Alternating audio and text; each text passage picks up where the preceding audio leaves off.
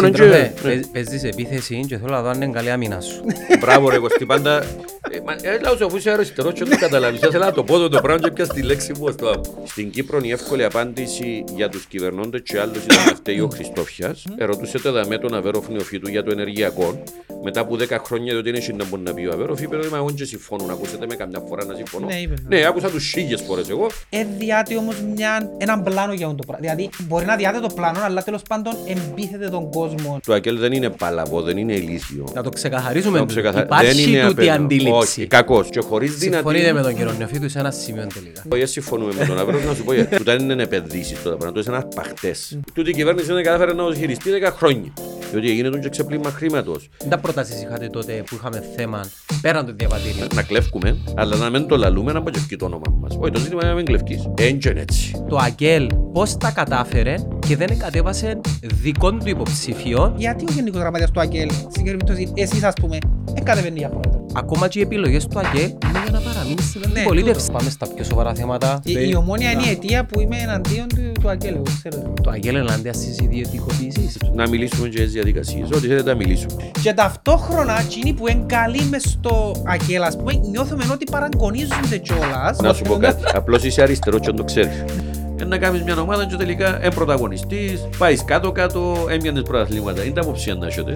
Είμαστε από την ίδια πλευρά, να. Τι- τι- Είμαστε και τρεις ομονιάτες. Ο παρτάριστερος Αμερικάνος. 26, ποιος έτρεχε πρώτα το ΑΚΕΛ, ξέρω που είναι.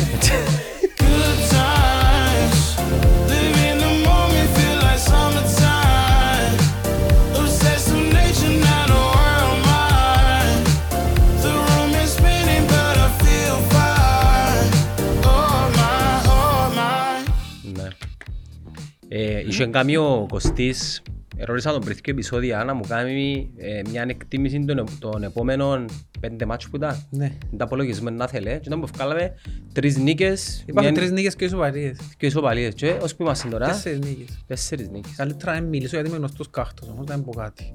Τι εννοείς; Ε, Να μην πω, παίζουμε στη Σαλαμίνα τώρα, ξέρεις. Σαλαμίνα, να κάνεις τίποτα. Γιατί δεν κανονίζεται ποτέ τα παιχνίδια και πάντα κόφκουν μας μάρκες οι δικοί μας. Βασίλα ρε κομπά. Εκτός της αθάνατης, της αλκής. Θέλω να στείλω ένα μήνυμα στους συντρόφους της Σαλαμίνας ότι ερχόμαστε και Είμαστε χιλιά. είμαστε ναι, χιλιάδες. Η Σαλαμίνα Εν και κλεισμένο το θυρών το μάτσο. έχετε που υπόψη. πόξω από γήπεδο Γιατί να. είναι κλεισμένο τιμωρημένοι εκείνοι. Τιμωρημένη η Σαλαμίνα. Γιατί εμείς σίγουρα δεν τιμωρούμαστε πλέον. που εκαταντήσαμε. Ατι- Ατιμωρείται η Σαλαμίνα Και εμείς δεν και τιμωρούμαστε. εμείς- όχι μόνο δεν τιμωρούμαστε. Απαγορεύεται η, η, η προσέλευση οπαδών αντιπάλων ομάδων, Απόλλωνα, ε, ΑΕΚ, ΑΠΟΕΛ, δεν ξέρω ΑΕΚ, ε, αν, ανόρθωση, τώρα Σαλαμίνα, φαντάζομαι, και τις ομόνιες κανένας. Ναι. Άρα έχουμε την ιδανική κερκίδα. Λείπει κάτι. όμως. Τι λυπεί. Ε, Ε, λείπει. Το κομμάτι που... το κομμάτι, το έντονο, το, το hardcore. που έμοιαζε λίγο, εγώ λάλλω τους τσίνους, ε, ένα παρεξήγητο. Τώρα Καταρχάς, έξω τους παρεξήγονται. περίμενε ένα λεπτό, ε, να κάνουμε ησυχία. Τι, ε. Ευχαριστούμε Ησυχία. τον Όμιλο Ε, καλομάχαμε με ζιβανίες, ζάμε. Λαϊκός Να, να, να, Trading να, που είναι. Είναι τούτο είναι το όμιλος λαϊκού, η Ζιβάνα. Ακαχαρά, είναι, Ναι. έγινε συγχώνευση. Το, εκείνο είναι το, η- το distribution, είναι η, Α, οκ. η πώληση των προϊόντων. Μιλάς για τον λαϊκό κόσμος. σου. Ναι, λαϊκό κόσμος. Αλλά πίνουμε την καλύτερη ζιβανία που υπάρχει στην Κύπρο. Κύριε Παρίδη, Σιγιάν, ευχαριστούμε. Να σας δώσω και την Και πληροφορία κείμενα. ότι αρέσκει πάρα πολλά και του Νίκο Αναστασιάδη. Είμαστε. Ε, ναι, για το- Να σου πω κάτι. ναι. Ε, Εν είμαι γνώστης ποτών, αλλά εκείνο που μας εμπόδισε ο κύριος Μαυρογιάννης ήταν πολλά ωραίο. Εν το- εν το λάλλω τώρα για να Ε, και ήταν- Ήταν ζιβανία πειραγμένη. πειραγμένη. Νομίζω ότι είχε σαν κουμανταρία μέσα, κα- ήταν πειραμένη. Εμπούτουν τις νέες τις ζιβανές που φκαίνουν. Οπότε τις δεξιόφρονες τις ζιβανίες, ρε, ναι. Ε, ε, Όχι, η ζιβανία που σας έφερε ο Μαυρογιάννης είναι αγροτική ζιβανία με την έννοια ότι είναι που τον αγρό. Δεν μπορώ να βρω, ναι. Ναι, πάει γήπεδο. Τούτη είναι λαϊκή ζιβανία, τούτη είναι της ΛΟΕΛ. Ε, Έχω μια απορία. Το market share της ε, Ζιβάνας Λοέλ, δεν ξέρω, λέω τώρα πρα- 60, 65. Όχι παραπάνω. Πώς γίνεται τούτο το πράγμα καθαρά προερχόμενοι που έναν εργατικό business και ξέρουν το ούλοι, ωστόσο πίνεται που την πλειοψηφία των Κυπρίων. Ε, διότι τούτο δείχνει ότι άμα, κα- άμα μπεις πρώτος στο παζάρι και μπεις με ποιότητα και καλών προϊόν, τότε κάνει και ένα- μια δίσδυση ικανοποιητική. Άρα το business και το free market economy μπορεί να λύσει πιο εύκολα τα προβλήματα της κοινωνίας και της οικονομίας παρά τα κόμματα. Σε διαβεβαιώ ότι το free market δεν επιλύει τα προβλήματα της κοινωνίας. Διονγκώνει τα. Η- για να το βάλουμε έτσι στα σωστά του Να πλαίσια. στραφούμε στην ομόνια όμως. Ε, α. βεβαίως να στραφούμε, έχει πρόβλημα. Έτσι, αλλιώς η ομόνια είναι επίκαιρη. Δεν βλέπετε όλοι μιλούν για ονότητα- ενότητα και ομόνια. Τώρα με τις εκλογές. Ναι, λοιπόν, να πη- πάω πίσω στο free market. Η αγορά είναι αγορά. Ο νεοφιλελευθερισμό στηρίζει την αντίληψη του και την ακολουθεί του την κυβέρνηση ότι η αγορά λύει όλα τα προβλήματα. Όχι, δεν επιλύει όλα τα προβλήματα. Σίγουρα πάντα χρειάζεται η παρέμβαση του κράτους για να με ξαμολυθεί το τέρας του καπιταλισμού. Που τρώει. Εν έχει το- συναισθήματα. Ε, βεβαίως, Να το- η- Να το πούμε. τούτο Μα πράγμα. κοίταξε, αυτοί οι οποίοι θειασότες της ελεύθερης αγοράς που δεν πρέπει να παρεμβαίνει το κράτος, όταν έχουν ανάγκη οι τράπεζες, οι επιχειρήσεις, η οικονομία, ζητούν την παρέμβαση του κράτους. Όταν έρχεται η ανάγκη της κοινωνίας, φτιάχνει ο Πετρίδης και λέει μας: Δεν έχουμε λεφτά. Έχουμε λεφτά για τις τράπεζες, δεν έχουμε λεφτά για την κοινωνία. Ειδού μια πολύ μεγάλη διαφορά Είχε κάνει μόνο άνθρωπο νομίζω. δεν έχει να κάνει μόνο με τον άνθρωπο, έχει να κάνει και με την ιδεολογία. Είναι μια ιδεολογία. Δείτε τώρα, είναι πολλά λίγη Οι Ευρώπη. ιδεολογίες είναι από τους ανθρώπους που προέρχονται Στέφανε μου. Βεβαίως, μα πάντοτε ο άνθρωπος είναι το υποκείμενο. Το ζήτημα όμως ότι και το υποκείμενο ε, από πού εκκινά και με τι αντιλήψεις και τι έχεις στην προτεραιότητα του. Αν στην προτεραιότητα σου είναι ότι κουμπάρε, εγώ ε, εμένα με ενδιαφέρει να, οι τράπεζες να είναι υγιείς. Προσέξτε, και εγώ θέλω να είναι υγιείς οι τράπεζες. Στον καπιταλισμό, χωρίς τράπεζες δεν γίνεται. Άρα θέλω τράπεζες που να είναι ισχυρές για να μπορούν να στηρίξουν μια οικονομία. Αλλά το να είναι ισχυρή τράπεζα δεν σημαίνει ότι πρέπει να επιτρέπουν να αυθαιρετούν σε βάρος των πολιτών. Δεν επιτρέπεται ότι πρέπει να παίρνουν αποφάσεις σε βάρος της κοινωνίας και εγώ να παρακολουθώ αμέτωχος γιατί λέει ο Αβέροφ νεοφύτου. Μα αποφασίζουν στην Φραγκφούρτη και όσοι λένε ότι παρεμβαίνει το κράτος, σημαίνει δεν ξέρουν πώς λειτουργεί ο σύστημα. Όχι, ξέρουμε πάρα πολλά πώς λειτουργεί ο σύστημα. Αλλά το τι επιπτώσεις δημιουργήσει στην οικονομία και στην κοινωνία, παράδειγμα επίκαιρο με την αύξηση των επιτοκίων, ε, να πρέπει να το υπολογίζει η όποια κυβέρνηση για να δει πώς μπορεί να παρεμβαίνει σε αυτό το επίπεδο για να βοηθά και τον απλό τον κόσμο, να βοηθά και την οικονομία. Και μιας και μιλούσαμε προηγουμένως λίγο για το θέμα της, ε, της, του free market και της ε, οικονομίας λοιπόν, πάντοτε στα πλαίσια του παρόντος συστήματος. Αν ήταν άλλο το σύστημα, ίσως να μιλούμε με άλλα δεδομένα. Ναι, σίγουρα. Ε, Όμως και του παρόντος συστήματος, βλέπετε πώς έρχονται τα κράτη τώρα και η κυριαρχική κύκλη στην Ευρωπαϊκή Ένωση να παρεμβαίνει το κράτος για να σώσουμε κάποια πράγματα. Εμείς θέλουμε στην προτεραιότητα να είναι η κοινωνία και ο απλός άνθρωπος σε στούτον το σώσιμο. Και υπάρχει τώρα μια εντελώς μεγάλη κάθετη διαφωνία σε σχέση με το πώς αντιμετωπίζουμε τον πληθωρισμό. Είναι να που λαλούν οι κυριαρχικοί κύκλοι και να που λαλεί η κυβέρνηση. Δαμέ. Να μειώσουμε την κατανάλωση για να συγκρατήσουμε τον πληθωρισμό. Άρα να αφήκουμε τον κόσμο να πεινά για να χαλιναγωγήσουμε τον πληθωρισμό. Εμείς διαφωνούμε με αυτή την αντίληψη. Ε, Διαφωνούμε, αλλά είναι να που Ναι, συγκομάστε. και ποια είναι, ποια, ποια είναι η πρακτική που πρέπει να εφαρμόσουμε. Επειδή εντάξει, δεν είμαστε οικονομ, ο κόσμος δεν είναι οικονομολόγοι, με απλά λόγια θέλει να ξέρει, οκ, πλέον είναι κατανοητό και με το διαδίκτυο πλέον κά- κάποια, κάποιες γνώσεις εν- δεν χρειάζεται να έχεις πτυχίο οικονομίας, οικονομικών. Όμως ε, το δεδομένο είναι δεδομένο. Πώς να αντισταθμίσουμε την αύξηση των επιτοκίων με το να μην επιβαρύνουμε το πορτοφόλι των νοικοκυριών αλλά και ε, τη δυνατότητα ε, πώς να το πω, ε, συνέχισης κύκλου εργασιών των επιχειρήσεων. Ναι, ναι.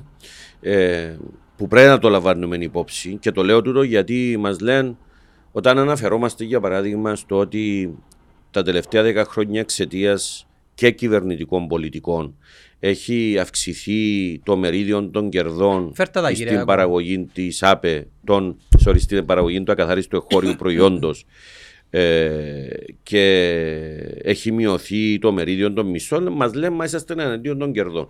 Όχι, δεν είμαστε ηλίθιοι, δεν είμαστε χαζοί. Μιλούμε πάντοτε για το παρόν σύστημα. Έτσι. Ξέρουμε ότι μια επιχείρηση για να δουλέψει θέλει κέρδη.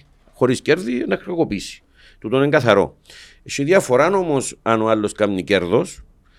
Έχει ένα άλλο θέμα το πώς αν, α, πώς καταμερίζεται ο παραγόμενος πλούτος από την ανάπτυξη της οικονομίας και ένα άλλο το θέμα την ώρα που υπάρχουν και απροσδόκητα κέρδη και υπερκέρδη ε, πώς τα χειρίζεσαι αυτά για να βοηθήσεις την κοινωνία. Για να πω για τις τράπεζες. Η αύξηση των επιτοκίων δημιουργεί υπερκέρδη στις τράπεζες. Θα έρθουν τώρα με περισσότερα κέρδη. Στην Ισπανία, και το λέω γιατί στην Ισπανία παρά τα αρνητικά τους έχουν μια προοδευτική κυβέρνηση και προσπαθεί πάντοτε να βάζει στη μεγάλη εικόνα την κοινωνία. Διότι στο τέλος τέλος για ποιον πράγμα εμείς πρέπει να μιλούμε, για τον απλό άνθρωπο, έτσι, για την κοινωνία. Δεν έχει σημασία να έχω μια ισχυρή οικονομία και η οικονομία να μην υπηρετεί την ευημερία της κοινωνίας. Να λέω ότι οι αριθμοί μου είναι καλοί. Δεν φτάνει μόνο να είναι καλοί αριθμοί. Ναι, θέλω να είναι καλοί αριθμοί. Αλλά τούτοι οι αριθμοί πώς θα οδηγήσουν και στην ευημερία της ε, κοινωνίας. λοιπόν, στην Ισπανία έβαλαν φόρο στα υπερκέρδη των τραπεζών εξαιτίας της αύξησης των επιτοκίων. Έχουν δημιουργήσει έναν ταμείο και από αυτόν το ταμείο κάνει η κυβέρνηση συγκεκριμένα προγράμματα για να βοηθήσει ε, την κοινωνία ξεκινώντας από τα κάτω διαζώματα. Διότι είναι και τούτος σωστό. Όταν μετράς τις δυνατότητες της οικονομίας σου, γιατί και τούτο θέλω να το ξεκαθαρίσω, δεν μπορείς να λειτουργείς πέραν και έξω από τα όρια της οικονομίας σου, βάλλοντα βεβαίως προτεραιότητας για τους ποιους θέλεις να εξυπηρετήσεις πρώτα απ' όλα.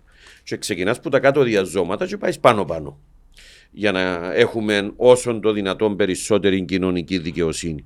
Ε, και είναι επίκαιρο το θέμα με τα επιτόκια, γιατί αυξάνονται και κάθε τρεις μήνες σαν να θεωρούνται τα επιτόκια. Έπιασα ένα μήνυμα χτες που την ε, τράπεζα μου, η οποία με ενημέρωνε Ναι, ότι. αναθεωρούνται. Ναι. Κάτι που δεν γίνεται συζήτηση είναι και το, η απόσταση που μεγαλώνει μεταξύ του καταθετικού επιτοκίου και των δανειστικών. Κάποια στιγμή οι τράπεζες πρέπει να απαντήσουν πόσο έχουν αυξήσει τα δανειστικά επιτόκια με την αύξηση που αποφασίζεται στην Ευρώπη και πόσο έχουν αυξήσει τα καταθετικά επιτόκια. Θα δείτε ότι η απόσταση όλο ένα και μεγαλώνει. Δηλαδή η τράπεζα αυξάνει με ευρωπαϊκή εντολή τα επιτόκια, βάλουν, βάλουν και τα δικά τους πάνω με, ανάλογα με την υπηρεσία και το προϊόν που παρέχουν. Να ρωτήσουμε και πόσα είναι τα καταθετικά επιτόκια και πόσο τα έχουν αυξήσει. Διότι τσαμέ, εντζήνο που υποφελείται ο καταθέτης.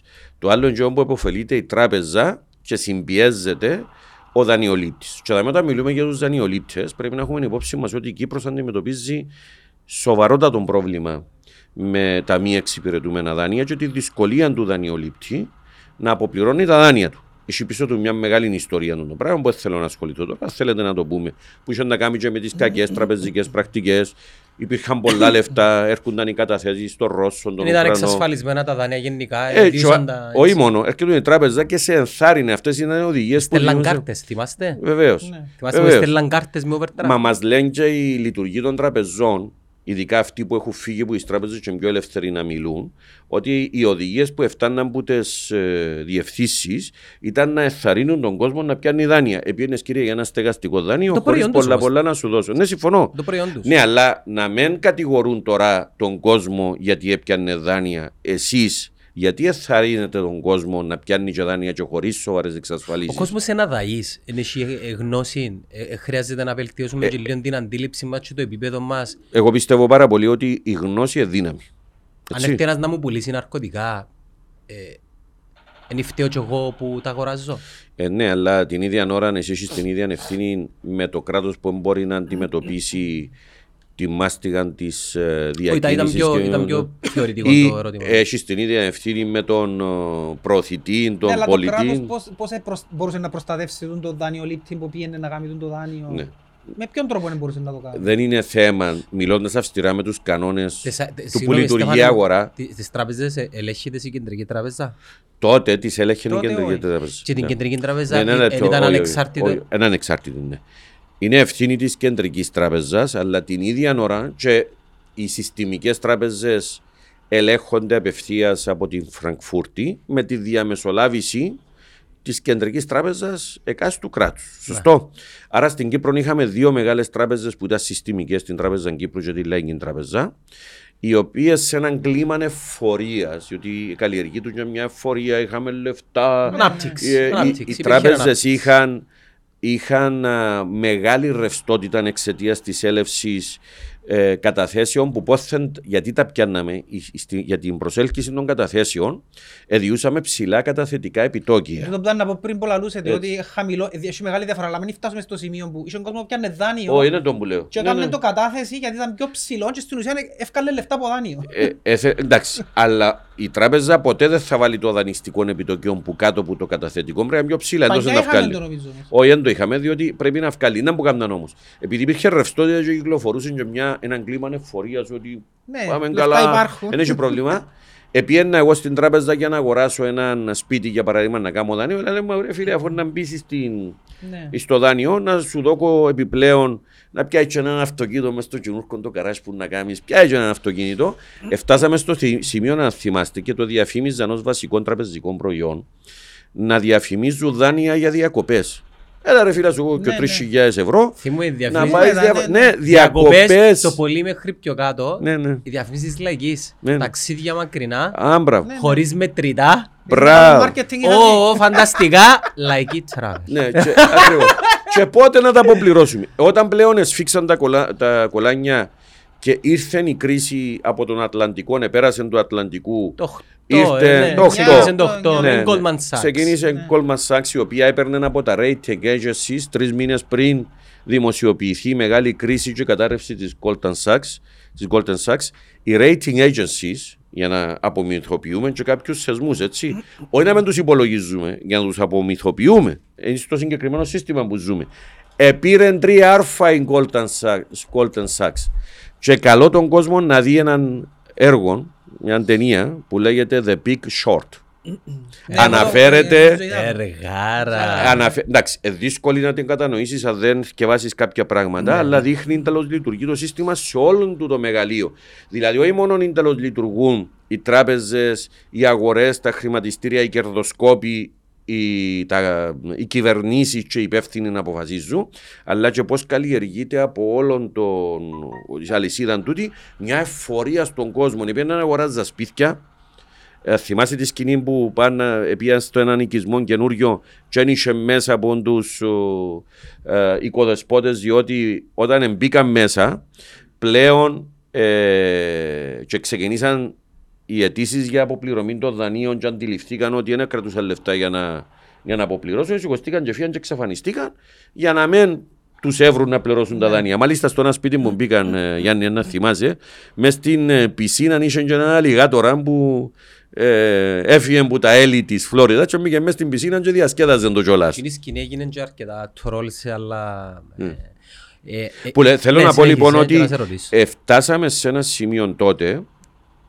και οι, οι τράπεζες οθούσαν τον κόσμο να παίρνει δάνεια, δεν έλαβαν υπόψη και τις δυνατότητες του δανειολήπτη να αποπληρώσει ο δανειών του, και κάποια στιγμή καταρρέουν όλα, και φταίει ο δανειολήπτης, δεν φταίει η τράπεζα. Βέβαια, στην Κύπρο η εύκολη απάντηση για τους κυβερνώντες και άλλους ήταν να φταίει ο Χριστόφιας. Εν τούτο που ήταν να σας πω ότι Ναι, τούτη για όλα αντίληψη φταίει ο επικρατεί, Χριστόφιας, ναι, ναι. ναι, αλλά η Κομισιόν 17 του Απρίλη του 2013 όταν εκλήθηκε να πάει στο Ευρωκοινοβούλιο με μια ερώτηση που έπεσε για το κούρεμα καταθέσεων στην Κύπρο, γιατί στην Κύπρο κούρεμα καταθέσεων και όχι αλλού. Ναι. Ε, Why me, ας πούμε. ναι, και, και το, το πρόβλημα στην Κύπρο ήταν, τραπε, εν ήταν- ήταν τραπεζικό, δεν ήταν δημοσιονομικό Ήταν η διαφορά με την Ελλάδα. και την Ελλάδα και την Ισπανία και την Ιταλία που ήταν δημοσιονομικό το πρόβλημα, είχαν το μερίδιο του οι τράπεζες. Στην Ισπανία εδώ καν ε, μνημόνιο μόνο για τις τράπεζες, επειδή είναι πολλά μεγάλη οικονομία η Ισπανία, αλλά ίσως αν καταρρεύσει η Ισπανία να συμπαρασύρει και το ευρωσύστημα, η Κύπρος είναι πολλά μικρή. Γι' αυτό είμαστε το Ότι, περπατόζο. ναι, και ό,τι και- ό,τι και γίνει 0,2 νομίζω Ναι. του συνολικού ευρωπαϊκού προπολογισμού, ό,τι και γίνει θα κάνουμε ένα πείραμα που λέγεται κούρεμα καταθέσεων.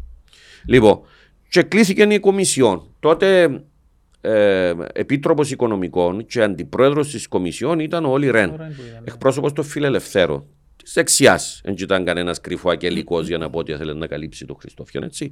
Και υπάρχει η ομιλία του, η ομιλία του η γραπτή, όχι η ερώτηση που δημοσιογράφων και απαντώ. Καμιά φορά απαντούμε και άστοχα.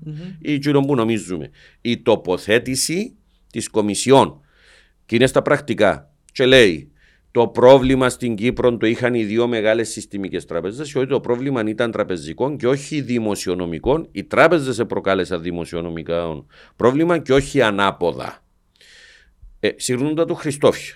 Ο Χριστόφιας τότε θα πρέπει να παρέμβει στις τράπεζες, λαλού, ενώ τώρα από της παπαθιάς στα ξύλα, ευκήκε προχτέ ο Αβέροφ Νεωτού και είπε ότι θα με νομίζω στην εκπομπή σας που το παρακολούθησα. Το show μας. Ναι, στο show σας. Ε, όχι, show. Ειδικά ο Αβέροφ έκανε πολύ show, άρεσε μου. Κοίτα, σαν περιεχόμενο, Ναι, ναι. ο καθαρό μιλούμε, τόσο ήταν show. Και του Μαυρογιάννη πάει καλά όμως. Και ο Μαυρογιάννη ήταν πολλά. εν- Ήταν Εν- πολύ ενημερωτικά, ωραίο, ναι. Στέφανε μου, τα, τα νούμερα απόδοσης των πιο συγκεκριμένων είναι μαζί. Δηλαδή, Πολλά πιθανόν να καταλήξουν. Πάνω και... προς τον προεκλογικό. Όχι, όταν λέω ότι η show αρέσκει μου πολλά και μου γίνει viral του Αβέροφ, που λέει και τα 300 ευρώ να είναι πάλι φτωχός. εννοώ. Μπορούμε να μιλήσουμε για τούτο; Ποιο; Για τούτο. Ναι, αλλά ήταν να πει κάτι, διακόψαμε το. Ναι, ναι, ναι, να το συνέχισε, ολοκληρώσω και συνέχισε, πολύ ε, συνέχισε, κρατήστε ναι. τα να τα πούμε. Και εγώ να προσπαθήσω να μην μακρηγορώ. Ε, που λες, και είπαν τα τούτα τα όλοι ρε, ελαλούσαν ότι ο Χριστόφιας έπρεπε να παρέμβει. Και ο Ιτάχα μου είναι μιλάμε με τον κεντρικό τραπεζίτο. Ή προσπαθούσε να μιλήσει ενώ ο κεντρικός τραπεζίτης ο τότε που είναι μιλούσε. Και ξέρω το γιατί κάποια στιγμή εγώ ήμουν και ο εντεταλμένος να μιλώ αλλά δεν βρίσκαμε ανταπόκριση. Ενώ εμίλα συνέχεια ο Αβέροφ και ο Νικόλας Παπαδόπουλος με τον κεντρικό τραπεζίτη τότε. Και θυμάστε όταν, ε, θα θυμάστε να το θυμίσω εγώ, είχε πάει στην κοπή Βασιλόπιτας ο Χριστόφιας στην, ε, στις μικροεπιχειρήσεις στην περιοχή του Καεμακλειού. Και εκεί οι μικροεπιχειρηματίες που αποτελούν και τη ραχοκοκιά της κυπριακής οικονομίας, 94% της οικονομίας αποτελείται από μικρομεσαίες επιχειρήσεις. Ε, είπαν του, κύριε Πρόεδρε, έχουμε σοβαρό πρόβλημα με τα επιτόκια και με την αδυναμία δανεισμού. Και είπαν τους, ο, ναι, και κάλεσε δημόσια ο πρόεδρος των κεντρικών τραπεζίτη να παρέμβει προς τις τράπεζες, να ασκήσει το κύρος του για να διευκολύνουν οι τράπεζες τις μικρομεσαίες επιχειρήσεις. Και την ίδια ημέρα, με δύο πανομοιότυπες ανακοινώσεις για Σάββατο, ε, τόσο ο Αβεροφνεοφίτο και ο Νικόλας Παπαδούλος καταγγέλαν τον πρόεδρο γιατί δεν καταλάβει που η οικονομία. Μα δεν είπε τους ο- εν είπε ο πρόεδρος τότε, ο Χριστόφια του Κεντρικού Τραπεζί, να παρέμβεις. Είπε του να ασκήσεις την επιρροή σου. Όπω και τα κράτη και οι κυβερνήσεις, όταν γίνονται του τούτου τα πράγματα και βεβαίω αποφασίζει που μόνο του το τραπεζικό σύστημα, εγώ έχω πρόβλημα βέβαια για τούτο που αποφασίστηκε στην Ευρώπη, δηλαδή να είναι εντελώς ανεξέλεκτη κεντρική τράπεζα άλλων πράγμα, διότι οι κεντρικές τράπεζες, οι τράπεζες είναι σημαντικό κομμάτι της οικονομίας. Οι αποφάσεις που παίρνουν επηρεάζουν τις οικονομίες. Κανονικά θα έπρεπε να υπάρχει, κατά την άποψή μου, ένας μηχανισμός και στην Ευρώπη, να είναι και οι τράπεζες συντονισμένες σε αυτή την προσπάθεια για την οικονομία. Λίγο πολλά ε, δικών τους τράφη. Έτερον εκάτερον μιλούμε για το πώς είναι διαμορφωμένα τα πράγματα. Ε, λοιπόν, ε, σημαίνει ότι γιατί οι τράπεζες αποφασίζουν και αποφασίζει η Φραγκφούρτη και λέει τώρα να αυξηθούν τα επιτόκια, ότι η κυβέρνηση πρέπει να λέει: Οκ, αποφασίσαν άλλοι για τα επιτόκια. Δεν με γνιάζει είναι τα συνέπειες να έχει στην οικονομία και στην κοινωνία για να δω πού έχω δυνατότητα εγώ να κάνω πολιτική για να βοηθήσω τον απλό τον κόσμο, αλλά και την οικονομία. Γιατί θέλουμε να υπάρχει μια ισχυρή οικονομία. Όχι να λέω ότι μαντζίνοι αποφασίζουν. Ε, παρακάτω, αύριο αν μου αυξηθεί ο αριθμός των μη εξυπηρετούμενων δανείων, γιατί ε, να αυξηθούν οι δόσεις, έπιασε επιστολής, δηλαδή. Αυξηθήκαν ήδη. Μάλιστα. Μπορεί να με φαίνεται επειδή ο τρόπος που γίνεται, αλλά ας πούμε σε έναν σπίτι και από ε, ε, ε, πλήρωνες, ε, έδινες 1000 ευρώ δοσή, τώρα έχει 1090 για Και παράδειγμα. βάρτα αλλά- σωρευτικά είναι να μπορείς να πιερώνει Ναι. στο τέλος. Πρακτικά όμως είναι, είναι που κάνουμε. Να σας Δηλαδή πω, λέμε, ναι. οκ, να μπορούμε Γι' να αυτό πάμε- είπα το ένα για παράδειγμα. Ναι. Τώρα δικαιούται, νομιμοποιείται η όποια κυβέρνηση να πει ότι κοιτάξτε παιδιά των τραπεζών, τώρα να πιάτε και υπερκέρδη. Διότι η αύξηση των επιτοκίων φυσιολογικό, ναι. να πιάτε. Εγώ θέλω να συζητήσουμε πώς και εσείς θα συμβάλλετε στην προσπάθεια να απορροφήσουμε στο μέτρο του δυνατού για να είμαστε και ρεαλιστές, έτσι, ε, τις, ε, τους κραδασμούς και τα προβλήματα που θα προκληθούν ή θα οξυνθούν και στην οικονομία, μιλούμε πάντοτε για- ειδικά για τις μικρομεσαίες επιχειρήσεις που είναι υπερδανισμένες. Ο, μεγαλύτερος, του αρι- ο μεγάλος αριθμός είναι οι οικογενειακές επιχειρήσεις, έτσι, αλλά και για την κοινωνία. Ε, και όταν- για εκείνους που δεν για, είναι για να θυσικά. μπορέσει ο κόσμος να αντιληφθεί, Στέφανε μου, όταν μιλούμε για. Είναι οι ορολογίε που λέμε, οι οποίες θέλω να δούμε και λίγο πλαίσιο. Όταν λέμε οικογενειακές ε, μικροεπιχειρήσεις, εννοούμε επιχειρήσεις ε, οι οποίες κάνουν ε, γύρω από ένα μέχρι περίπου 10 εκατομμύρια. Υπάρχει, υπάρχει, Υπάρχει scale. κατηγοριοποίηση Υπάρχει και στην scale Ευρωπαϊκή Ένωση. και λέει αυτό το εργοδοτούν πράγμα. Ναι, περί ναι. των ε, 15 Η μικρή plus- επιχείρηση είναι μέχρι 10 άτομα. Μέχρι 10 άτομα και με έναν γύρο να θυμούμε καλά ένα με ένα μισή εκατομμύριο κάτι, ή πέντε, τώρα δεν θυμούμε τα ακριβώς. Αλλά τα συζητήσαμε τούτα όταν ε, θυμάστε γίνει εκείνη η μεγάλη συζήτηση για τις κρατικές εγγυήσεις των καιρών του κορονοϊού Ναι, ναι, για να ναι. μπορούν να εγγυ- εγγυάται το κράτος για να πιάνουν όλοι ε, οι επιχειρήσεις να πιάνουν πονταδάνεια. Και εμείς τους είχαμε πει τότε, επιμέναμε πάρα πολλά και τελικά πετύχαμε το, ότι κοιτάξτε, αν δεν, που το ένα εκατομμύριο, το ένα δισεκατομμύριο που λαλείτε, αν δεν βάλουμε ένα πουλ που να είναι ειδικά για τις μικρές και μικρομεσαίες επιχειρήσεις, να έρθουν οι μια λίγα τα πιάνουν. Ε, γι' αυτό να διευκολύνουμε τις μικρομεσαίες επιχειρήσεις να έχουν δανεισμό για να μπορούν να δουλέψουν με ρευστότητα, να βάλουμε ένα πουλ. Και έβαλαμε ένα πουλ για να πάει ειδικά στις μικρομεσαίες επιχειρήσεις. Αυτό είναι το πολύ διαφημισμένο σχέδιο των κρατικών εγγύσεων του ενός plus δισεκατομμυρίου. Ξέρετε τι απέδωσε; Έχω τα στοιχεία του περασμένου Ιουλίου μέχρι και τον περασμένο Ιούλιο που το βγάλε το Υπουργείο Οικονομικών. Είναι δικά μας στοιχεία, διότι να με κατηγορούν ότι βγάλω και δικά μου στοιχεία. Έτσι μα λαλούν κάθε φορά. Ε, έλεγε ότι μέχρι τον Ιούλιο υπήρχαν 11 αιτήσεις για 16 εκατομμύρια ευρώ. Ποιο είναι το συμπέρασμα; Οι μικρομεσαίες επιχειρήσεις, ειδικά όσων κατεβαίνεις προς τα κάτω, είναι τόσο υπερδανισμένε και δεν έχουν άλλες υποθήκες να βάλουν, που απλά δεν μπορούν να δανειστούν. Και αν η οδός να κλείσουν ή να εξαγοραστούν. Στο κλείσιμο και στην εξαγορά βεβαίως σημαίνει ότι κάποιοι μηνίσκουν στους δρόμους, κάποια εισοδήματα ε, εξέλιπαν. Και όταν έχεις να κάνεις κυρίως με οικογενειακές και μικρές επιχειρήσεις, ο λεγόμενος επιχειρηματίας είναι και, εισοδημα... είναι και μισθωτός. Δηλαδή πρέπει να βγάλει και ο μισθόν του για να δουλέψει. Δεν είναι επιχειρηματίας, δου- είναι υπάλληλος της εταιρείας του. Είναι υπάλληλος της εταιρείας. Το νόμο που θέλω να πω. Γι' αυτό Ναι. που είπα ο λεγόμενος επιχειρηματίας. Διότι ακούμε καμιά φορά ότι τόσο έχει μια μικρή επιχείρηση. Ε, επιχειρηματία. Ξέρετε πόσα βάσανα Ναι. είναι για Τσίνο μέσα σε μια δύσκολη αγορά που έρχονται και κολοσσοί που το εξωτερικό ε, μπαίνουν μέσα στην αγορά με τα χίλια και εσύ προσπαθείς να επιβιώσεις. Και επειδή ξέρουμε πώ είναι η Κύπρος, εγώ έκανα μια μικρή επιχείρηση για παράδειγμα, ε, να πιάω να βάλω την οικογένεια μου πρώτα μέσα, να βάλω το συγγενή μου, να βάλω το φίλο μου μέσα να δουλέψει για να του δώσω δουλειά. Ε, πίσω από κάθε κλείσιμο μιας επιχείρησης ή πίσω από το υπερδανισμό μιας επιχείρησης που δεν μπορεί να τα επικαιρώσει, που πίσω έχει πολλές μικρές και μεγάλες τραγωδίες. Ε, πρέπει να δούμε είναι να που κάνουμε ως κράτος πάντοτε στα πλαίσια μιας οικονομίας της αγοράς για να βοηθήσουμε τον, τον κόσμο.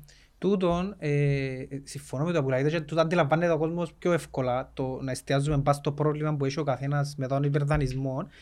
Τούτο είναι να το πιάσω και να σας πω ότι νομίζω τούτο είναι το θέμα της αριστεράς στην Κύπρο ότι ναι μεν αναγνωρίζει τούν τα προβλήματα Νιώθω όμως και τούτο νιώθουν το και πολλοί ειδικά μες στους νέους που ιδεολογικά ανήκουν στην αριστερά ότι εδιάται όμως μια, έναν πλάνο για αυτό το πράγμα. Δηλαδή μπορεί να διάται το πλάνο, αλλά τέλος πάντων εμπίθεται τον κόσμο. Ναι. Σαν αγγέλ στην αριστερά ότι ξέρετε, ναι, έχουμε τούτο πράγμα, ότι είναι τούτο που είπετε Βασικά τώρα. να μην μηνίσκουμε στα συστήματα. Αλλά ναι. Ναι. νιώθουμε το σαν το σύνθημα και λέμε να πούμε, οκ, τι εισηγείστε, ποιο είναι το πλάνο σας, τι... Πρωτού απαντήσει ο σύντροφος, ε, Στεφάνε μου, ε, τούτες οι μικρομεσαίες επιχειρήσεις που, που αναφέρεσαι, μια από τούτες είναι και τούτη δαμέ. Έτσι. Εργοδοτούμε ε, 12 άτομα και ε, ένα από τα πράγματα τα οποία δεν ξέρω να, αν μπορεί να, να αντιληφθούν αρκετοί είναι ότι πλέον αρκετές επιχειρήσεις δεν δουλεύουν με δάνεια. Δουλεύουν με, που το μηδέν. Και θέλω να το προσθέσεις τούτον στην, στην κουβέντα μου να κάνουμε. Το δικό μας το παράπονο, και εμείς δεν θέλουμε βοήθεια. Δεν είναι ότι θέλουμε να πιάσουμε κάτι που μας ανήκει. Απλά αφού συζητούμε με έναν σύντροφο δαμέ, ο οποίος ναι, μεν θέλει να παίξει μες στην ελεύθερη αγορά του παιχνίδι, αλλά με περισσότερη έμφαση στο να προστατεύει τον εργαζόμενο και ούτε καθεξής, θέλουμε να, ε, να και μιλώντας τόσο και με συναδέλφους επιχειρηματίες, να δούμε πώς μπορεί να γίνει το- ε, ένα λεγόμενο ε, ε, filtering των επιχειρήσεων με το μέγεθος τους, ούτως ώστε ε, εμείς σαν επιχειρήση να μην πληρώνουμε τα ίδια που μπορεί να πληρώνει μια επιχείρηση που κάνει 3 επί 4.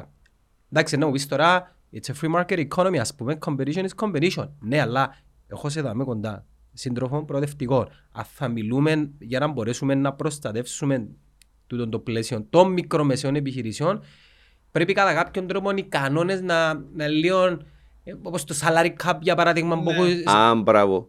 Δαμέ στο NBA, fair στο game. NBA της Ναι. Αμερικής, κάτι που γίνεται στο ευρωπαϊκό ποδόσφαιρο. ναι, εννοώ. ναι.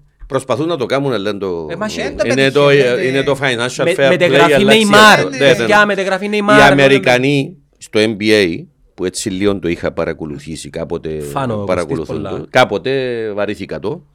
Ε, ξέρετε, κάποτε έκανα και ο δημοσιογράφος λίγο και ασχολούμαι με το. Μα πού τον έκαμες. Στην εφημερίδα Νεολαία. Α, λοιπόν, ναι, ναι. λοιπόν, οι Αμερικανοί για χάρη του θεάματος και του ανταγωνισμού, όχι γιατί θέλουν fair play, τη μάνα του ναι, καπιταλισμού. στη μάνα του καπιταλισμού, έχουν το, τούτον το salary cap και έχουν τα και στα trials που βάλουν πρώτα τις αδύνατες ομάδες να δκιαλέξουν Μπράβο, τους στα draft, παίκτες. στα draft. Έτσι, να Εντάξει, draft, πάει, draft. Εγώ είμαι γεννημένος στην Αμερική, δεν ξέρω αν σας το πω. Όχι, ξέρω το με Α, φως. οκ. Συντροφέ, Εννοείται ποδά- ξέρετε. ποδά να θωρείς, ξέρεις που Ξέ- εγώ. Ξέρεις αφού... Ξέρεις, άις τον τούτο. Αφού τα- στη, στη δουλειά ξέρεις, λαλού μου πολλοί συναδέλφοι που είναι δεξιές, είσαι κατάσκοπος, λαλού μου γίνεται Αμερικάνος, Όχι. ομονιάτης, λαλού μου, πώς θες τα Να σου πω μάθαινε, κάτι. Απλώς είσαι αριστερό και δεν το ξέρεις. Λοιπόν, αυτό είναι το θέμα. Λοιπόν, Εν πολλοί που είναι αριστεροί. Α, δεν μπράβο. ξέρω. Ε, Γι' αυτό που σας Μπράβο, λέω ότι ναι. νιώθω ότι ε, το αφήγημα σας δεν καταφέρνετε να Μπράβο. το περάσετε. Λοιπόν, έθεσες ένα πολλά κέριο ζήτημα. Πρώτον, να απαντήσω λίγο στον Γιάννη. Γιάννη, το ΑΚΕΛ δεν είναι απέναντι στο επιχειρήν. Να το ξεκαθαρίσουμε. Να το τούτο. ξεκαθα- Υπάρχει δεν είναι τούτη απέναντι. αντίληψη. Όχι, κακώς. Και να πω, ε, τούτο μου κάνει μια γέφυρα να έρθω σε αυτό που λέει ο Κωστής. Πρώτο, το ΑΚΕΛ δεν είναι παλαβό, δεν είναι ηλίθιο. Ξέρει ότι χωρίς να έχουμε καλών, υγιές, δυναμικών, εύρωστων, καινοτόμων επιχειρήν, δεν μπορεί να έχει μια δυνατή οικονομία. Και χωρίς δυνατή... Συμφωνείτε με τον κύριο Νεοφίτου σε ένα σημείο τελικά. Ε, εν Δεν και τα χω- ίδια πράγματα. όχι, Θέλουμε μια- έναν ιδιωτικό τομέα, ο οποίος είναι η στήριξη της οικονομίας. Όχι, δεν συμφωνούμε με τον Αβέροφ, να σου πω γιατί. Διότι ο Αβέροφ τούτον το θεωρεί, είναι και προσωπικό το θέμα, είναι θέμα ε, κοσμοαντίληψη του. και προσέγγισης. Ότι τούτο σημαίνει ότι το μυαλό ψάρι είναι να τρώει το μιτσί. Έντζεν έτσι. Διότι όντως η μικρομεσαία επιχείρηση πρέπει να έχει και κάποια κίνητρα και μια προστασία Μέχρι να γίνει μεγάλη. για να μπορεί να επιβιώσει στην αγορά και να μην έρχονται οι μεγάλοι και να τρώνε τους μιτσούς. Λοιπόν, και να μπο... ένα μικρό παράδειγμα. Όταν συζητούσαμε για τον, ο, ο, για το φόρο εταιριών, εμείς ήρθαμε τότε που γυρεύκαμε και λεφτά διότι είχαμε μπει σε ύφεση εξαιτίας της μεγάλης κρίσης στην Ευρωζώνη, είπαμε το τραπεζικό πρόβλημα κλπ. Και αναζητούσαμε περισσότερα έσοδα. Και ένα ήταν ο φόρος ε, των εταιριών. Και εμείς ήρθαμε με έναν κλιμακωτό τρόπο και είπαμε οι μικρές επιχειρήσεις θα πιερώνουν. Και όσο πιερνούμε πάνω-πάνω, που έχουν και δυνατότητες οι εταιρείες, να πιερώνουν φόρο εισοδήματος. Ήρθε ο Αβερόφ λοιπόν, έκαμε καυκά στη Βουλή. Και τελικά κυριάρχησε η πρόταση να επικαιρώνουν όλοι 350 ευρώ. Ο φόρος του Χριστόφια, μπορείτε να το φύγετε και το φόρο. Λοιπόν, Δηλαδή, έχουμε πρόταση. Ναι. Η πρόταση μας εμάς είναι να επανέλθουμε στο κλιμακωτό, να καταργηθεί για τις μικρές εταιρείες, διότι για τον μέγαλο ιδιοκτήτη και τον μέγαλο Ε, επιχειρηματία, περιπέξει μου ρε παιδιά. τα 350 ευρώ δεν τον κανούν να πάει μια νύχτα να φάει. Πες έχει έξι εταιρείες. Επί έξι, άντε να πληρώνει πόσα μου φκένει. Όσα κι αν είναι. Και χιλιάδες. Εγώ γιατί Το, πληρώνω το, τα 350 το ευρώ. δίκαιο είναι, όσο δίκαιο μπορεί να υπάρχει μέσα στο σύστημα, να λέει ότι ρε κουμπάρε, όσο μικρός είσαι να πληρώνει λιγότερο, όσο πιο μεγάλος είσαι να πληρώνεις παραπάνω. Μαζί σου. Λοιπόν, το ίδιο έγινε και με το φόρο ακίνητη περιουσίας. Εμείς είπαμε, γίνεται να με φορολογείται η ακίνητη περιουσία από ένα σημείο και πάνω. Όχι το σπίτι των ταπεινών του κάθε οικογενειάρχη, μια μικρή περιουσία που έχει- έχουν πολλοί στην Κύπρο, ένα χωραφούι που έπιασε που τον πατέρα του, που τον παππούν του. Ένα διαμέρισμα. Να του το φορολογήσει ένα διαμέρισμα. Αλλά είχαμε κάνει μια πρόταση τότε που θα φαραπαλλάσσονταν, αν θυμούμε καλά, το 78% των περιουσιών στην Κύπρο, αλλά έχει και μεγαλοειδιοκτήτες στην Κύπρο. Και κάτι αν ενεργεί οικόπεδα μες στη Λευκοσία, στη Λεμεσόγειο που στοιχίζουν, που κοστίζουν, η αξία τους μάλλον είναι εκατομμύρια, κάποιες άλλα φιλέτα. Ήρθε ο Αβέροφ τότε και είπε να καταργήσω το φόρο ακίνητη περιουσίας. Ελαίκησε κιόλας. Επίαν οι άλλοι ψηφίσαν τους και είπαμε αυτό το πράγμα είναι άδικο. Ξέρετε γιατί είναι άδικο; Διότι το να λες, ακούετε ωραία, όχι φορολογίες. Αλλά να ξέρετε ότι η φορολογία είναι και τρόπος καταμερισμού του πλούτου ή και για φορολογήσει ανάλογα με τα εισοδήματα. Ακριβώς το αντίθετο που είπε ο κύριος Νεοφίτου. δάμε. Α, μπράβο. Κάποιοι λένε, λέει, νομίζουν ότι η φορολογία είναι καταμερισμός του πλούτου. Ε, να τους διαβεβαιώσω, είπε, Όχι, είναι η αντίληψη του νεοφιλελευθερισμού τούτη. Εγώ σε ρωτώ, εγώ αν έχω οικόπεδα που η αξία τους είναι 15, 20 και 30 εκατομμύρια και υπάρχουν τέτοιοι, έτσι. Τούτα βάλω τα στην τράπεζα υποθήκη και πιάνω δάνειο και, πι- και κάνω τις δουλειές μου. Ωραία τακτική. Ναι, ωραία τακτική, ναι, αλλά γίνεται το, το κράτος να κλείδα μάτια και να λέει δεν έχει φόρο για κανέναν. Όχι, να μην έχει φόρο για σέναν, για σέναν κοστί, που έχετε ένα σπίτι, έχετε μια μικρή επιχείρηση, ε, δεν έχετε χωράφια και οικόπεδα πολλά. Αν έχετε έναν, πιάσετε που τον πατέρα σας και η μητέρα σας θα σου φορολογήσω ούτε το σπίτι, μιλώ για ισοκέλε. Μιλώ για ένα σπίτι που μπαίνει μια μέση κυπριακή 200 οικογένεια. τετραγωνικά, Συγγνώμη, ναι. τρία επνοδωμάτια. Ο άλλος αν πήγαινε και χτίσε μια νοκέλα, όπως πουλήθηκε πρόσφατα μια στη Λεμεσό, που ήταν και πιο ακριβή η κατοικία στην ε, Κύπρο. Γιατί να μην τη φορολογήσω, είναι στο κράτος που να πάνε τα λεφτά. Και να κάνει πολιτική το κράτος κοινωνική, εδώ που γίνεται ο καταμερισμός, ένα μέρος του καταμερισμού του πλούτου, όταν εγώ ως κράτος έχω έσοδα, είμαι εύρωστον οικονομικά και κάνω κοινωνική πολιτική. Ποιος είναι να δει την ευάλωτη ομάδα των μικροεισοδηματίων ή των μικρομισθωτών ή των χαμηλοσυνταξιού. Ποιος είναι να στηρίξει το σύστημα υγείας, το εκπαιδευτικό σύστημα κλπ. Πρέπει να κάνει και κοινωνική πολιτική το κράτος. Επομένως, ακόμα και η φορολόγηση, διαφωνώ κάθετα με τον Αβεροφνοχή του, ότι ξέρετε λιγότερες φορολογίες είναι καλύτερα για την κοινωνία. Όχι. Στοχευμένες φορολογίες, οι κάτω να είτε να φοροαπαλλάσσονται να είναι λιγότερες οι φορολογίε ανάλογα, και οι πάνω, όσο πάμε πιο πάνω και πάμε στους μεγαλοεισοδηματίες και αυτούς που έχουν μεγάλα κέρδη, ναι, να τους φορολογώ. Δεν κατάλαβα τις τράπεζες εμπρέα φορολογώ δηλαδή. Σύντροφε, μπορώ να παρέμβω να πω κάτι σε αυτό το κομμάτι; Βέβαιω. Επειδή είχα το πει και σε άλλα επεισόδια ότι η τεχνολογία είμαι tech enthusiast. Δεν είμαι ε, ε, πρακτικολόγος της τεχνολογίας, είμαι υπο, υποστηριχτής της. Υπάρχουν μεγάλοι και μεγάλοι. Και κάνουμε κουβέντα τώρα για τα big tech companies, τα οποία εγώ προσωπικά θεωρώ, Και τα κίνητρα. συγγνώμη, Και τα κίνητρα που πρέπει να δώσουμε για να φέρνουμε tech στην Κύπρο. όχι μόνο τούτον, ε, βασικά αφιταλαντεύονται μέσα σε δύο αντιλήψεις. Η πρώτη αντίληψη είναι ότι ναι, δεν μπορεί να υπάρξει μια Google στο παγκόσμιο και ένα Facebook και ένα Twitter και να ελέγχονται χωρί, και να μην ελέγχονται. Που την άλλη όμως, τούτες οι εταιρείες, και ερχόμαστε πίσω στην Κύπρο, που δεν έχουμε έτσι εταιρείες, είναι και εκείνες οι εταιρείες που καλώ ή κακώ οδηγούν την άμαξα. Λοιπόν, Ε, ε, θέλουμε να τους όχι κάνουμε... βεβαίως, κατανοητό. Και επαναλαμβάνω εμείς. Ε, έπιασμε, ναι. Ε, Βεβαίως, έπιασε. Δηλαδή, συζητήσαμε τα πολλές φορές τούτα και εμείς ευκήγαμε και μπροστά σε τούτα. Το να θέλω να προσελκύσω ξένες επενδύσεις, ξένες επενδύσεις, όχι χρυσά διαβατήρια, να έρχεται ο κάθε λό ε, στην Κύπρο που δεν ήρθε ποτέ του, ήρθε να φάει με τον Αρχιεπίσκοπο τον Μαγαρίτη. Εδώ ε, έπιανε ένα τηλέφωνο ο Αρχιεπίσκοπος των Υπουργών Εσωτερικών, έβαλε το φάκελο του που πάνω και την άλλη ημέρα το Υπουργικό Συμβούλιο αποφάσισε για το έχω χρυσό διαβατήριο. Είναι για το πουλαλό. Τούτα δεν είναι επενδύσεις τώρα πράγματα, είναι αρπαχτές. Και ο κάθε χρυσό διαβατήριο έχει κάμποσα εκατομμύρια που Δεν πίσω. βοήθησαν καθόλου μέσω πρόθεσμα; Εδώ και να απάντηση είναι ο Χάρης Γεωργιάδης αυτό, σε αυτόν την απάντηση. Όταν είναι υπουργός οικονομικών είπε ότι η, η επίδραση αυτής της διαδικασίας ήταν πολύ μικρή πάνω στην οικονομία. Διότι είχε και λεφτά που δεν μπήκαν στην οικονομία. Πολλά λεφτά δεν μπήκαν καν στην οικονομία. Ήταν αρπαχτές. Κάποιοι πιάνναν τα και ούτε καν στην Κύπρο δεν τα φέρναν, παίρναν τα στο εξωτερικό. Έχονταν και λεφτά. Διότι έγινε και ξεπλήμα χρήματος. Δεν τα προτάσεις είχατε τότε που είχαμε θέμα πέραν το διαβατήριο; Ξεκινήσε από το 2015 η συζήτηση στη Βουλή. Παίρναμε το στο Υπουργείο. ε, Δύο φορές έγινε τον η συζήτηση τουλάχιστον τον χρόνο. Μια στην Επιτροπή Εσωτερικών και μια στην Επιτροπή Ελεγχού. Και εμείς έβαλαμε πάντοτε το ζήτημα των αυστηρότερων κριτηρίων για να τηρηθούν. Ε, έτσι ώστε να μην γίνονται αρπακτέ, να μην διούμε σε δικτάτορες, να μην διούμε σε απαταιώνες, να μην διούμε σε λαμόγια. Άρα δεν ήσασταν απορριπτικοί. Γιατί δεν μπορούσε να γίνει μια συναλλαγή πω και τα κάτι. λεφτά να πάει στην Ελβετία να τη έρθουν στην Κύπρο. Όχι, όχι, είναι που λέω. Ότι τα λεφτά που θα έρχονταν θα έρχονταν με όρους λογικούς με βάση την νομοθεσία που είχες βάλει. Δηλαδή, ε, θέλαμε να φέρουμε, να διευκολύνουμε να έρθουν στην Κύπρο Ρευστό. άνθρωποι που είχαν όχι μόνο ρευστό, αλλά να επενδύσουν κιόλας στην Κύπρο. Και ε, γι' αυτό που το, το πρόγραμμα, να θυμάστε, το είχε βάλει ο Τάσος Παπαδόπουλος, δεν πρόλαβε να το λειτουργήσει. Λειτουργήσε το η κυβέρνηση Χριστόφια για πέντε χρόνια. Στην κυβέρνηση του Χριστόφια πέντε χρόνια είχαν δοθεί 250 διαβατήρια. Προσέξτε, τους αριθμούς έχουν σημασία. Τούτη η κυβέρνηση στα πρώτα έξι χρόνια έδωκε σχεδόν 6.500 διαβατήρια.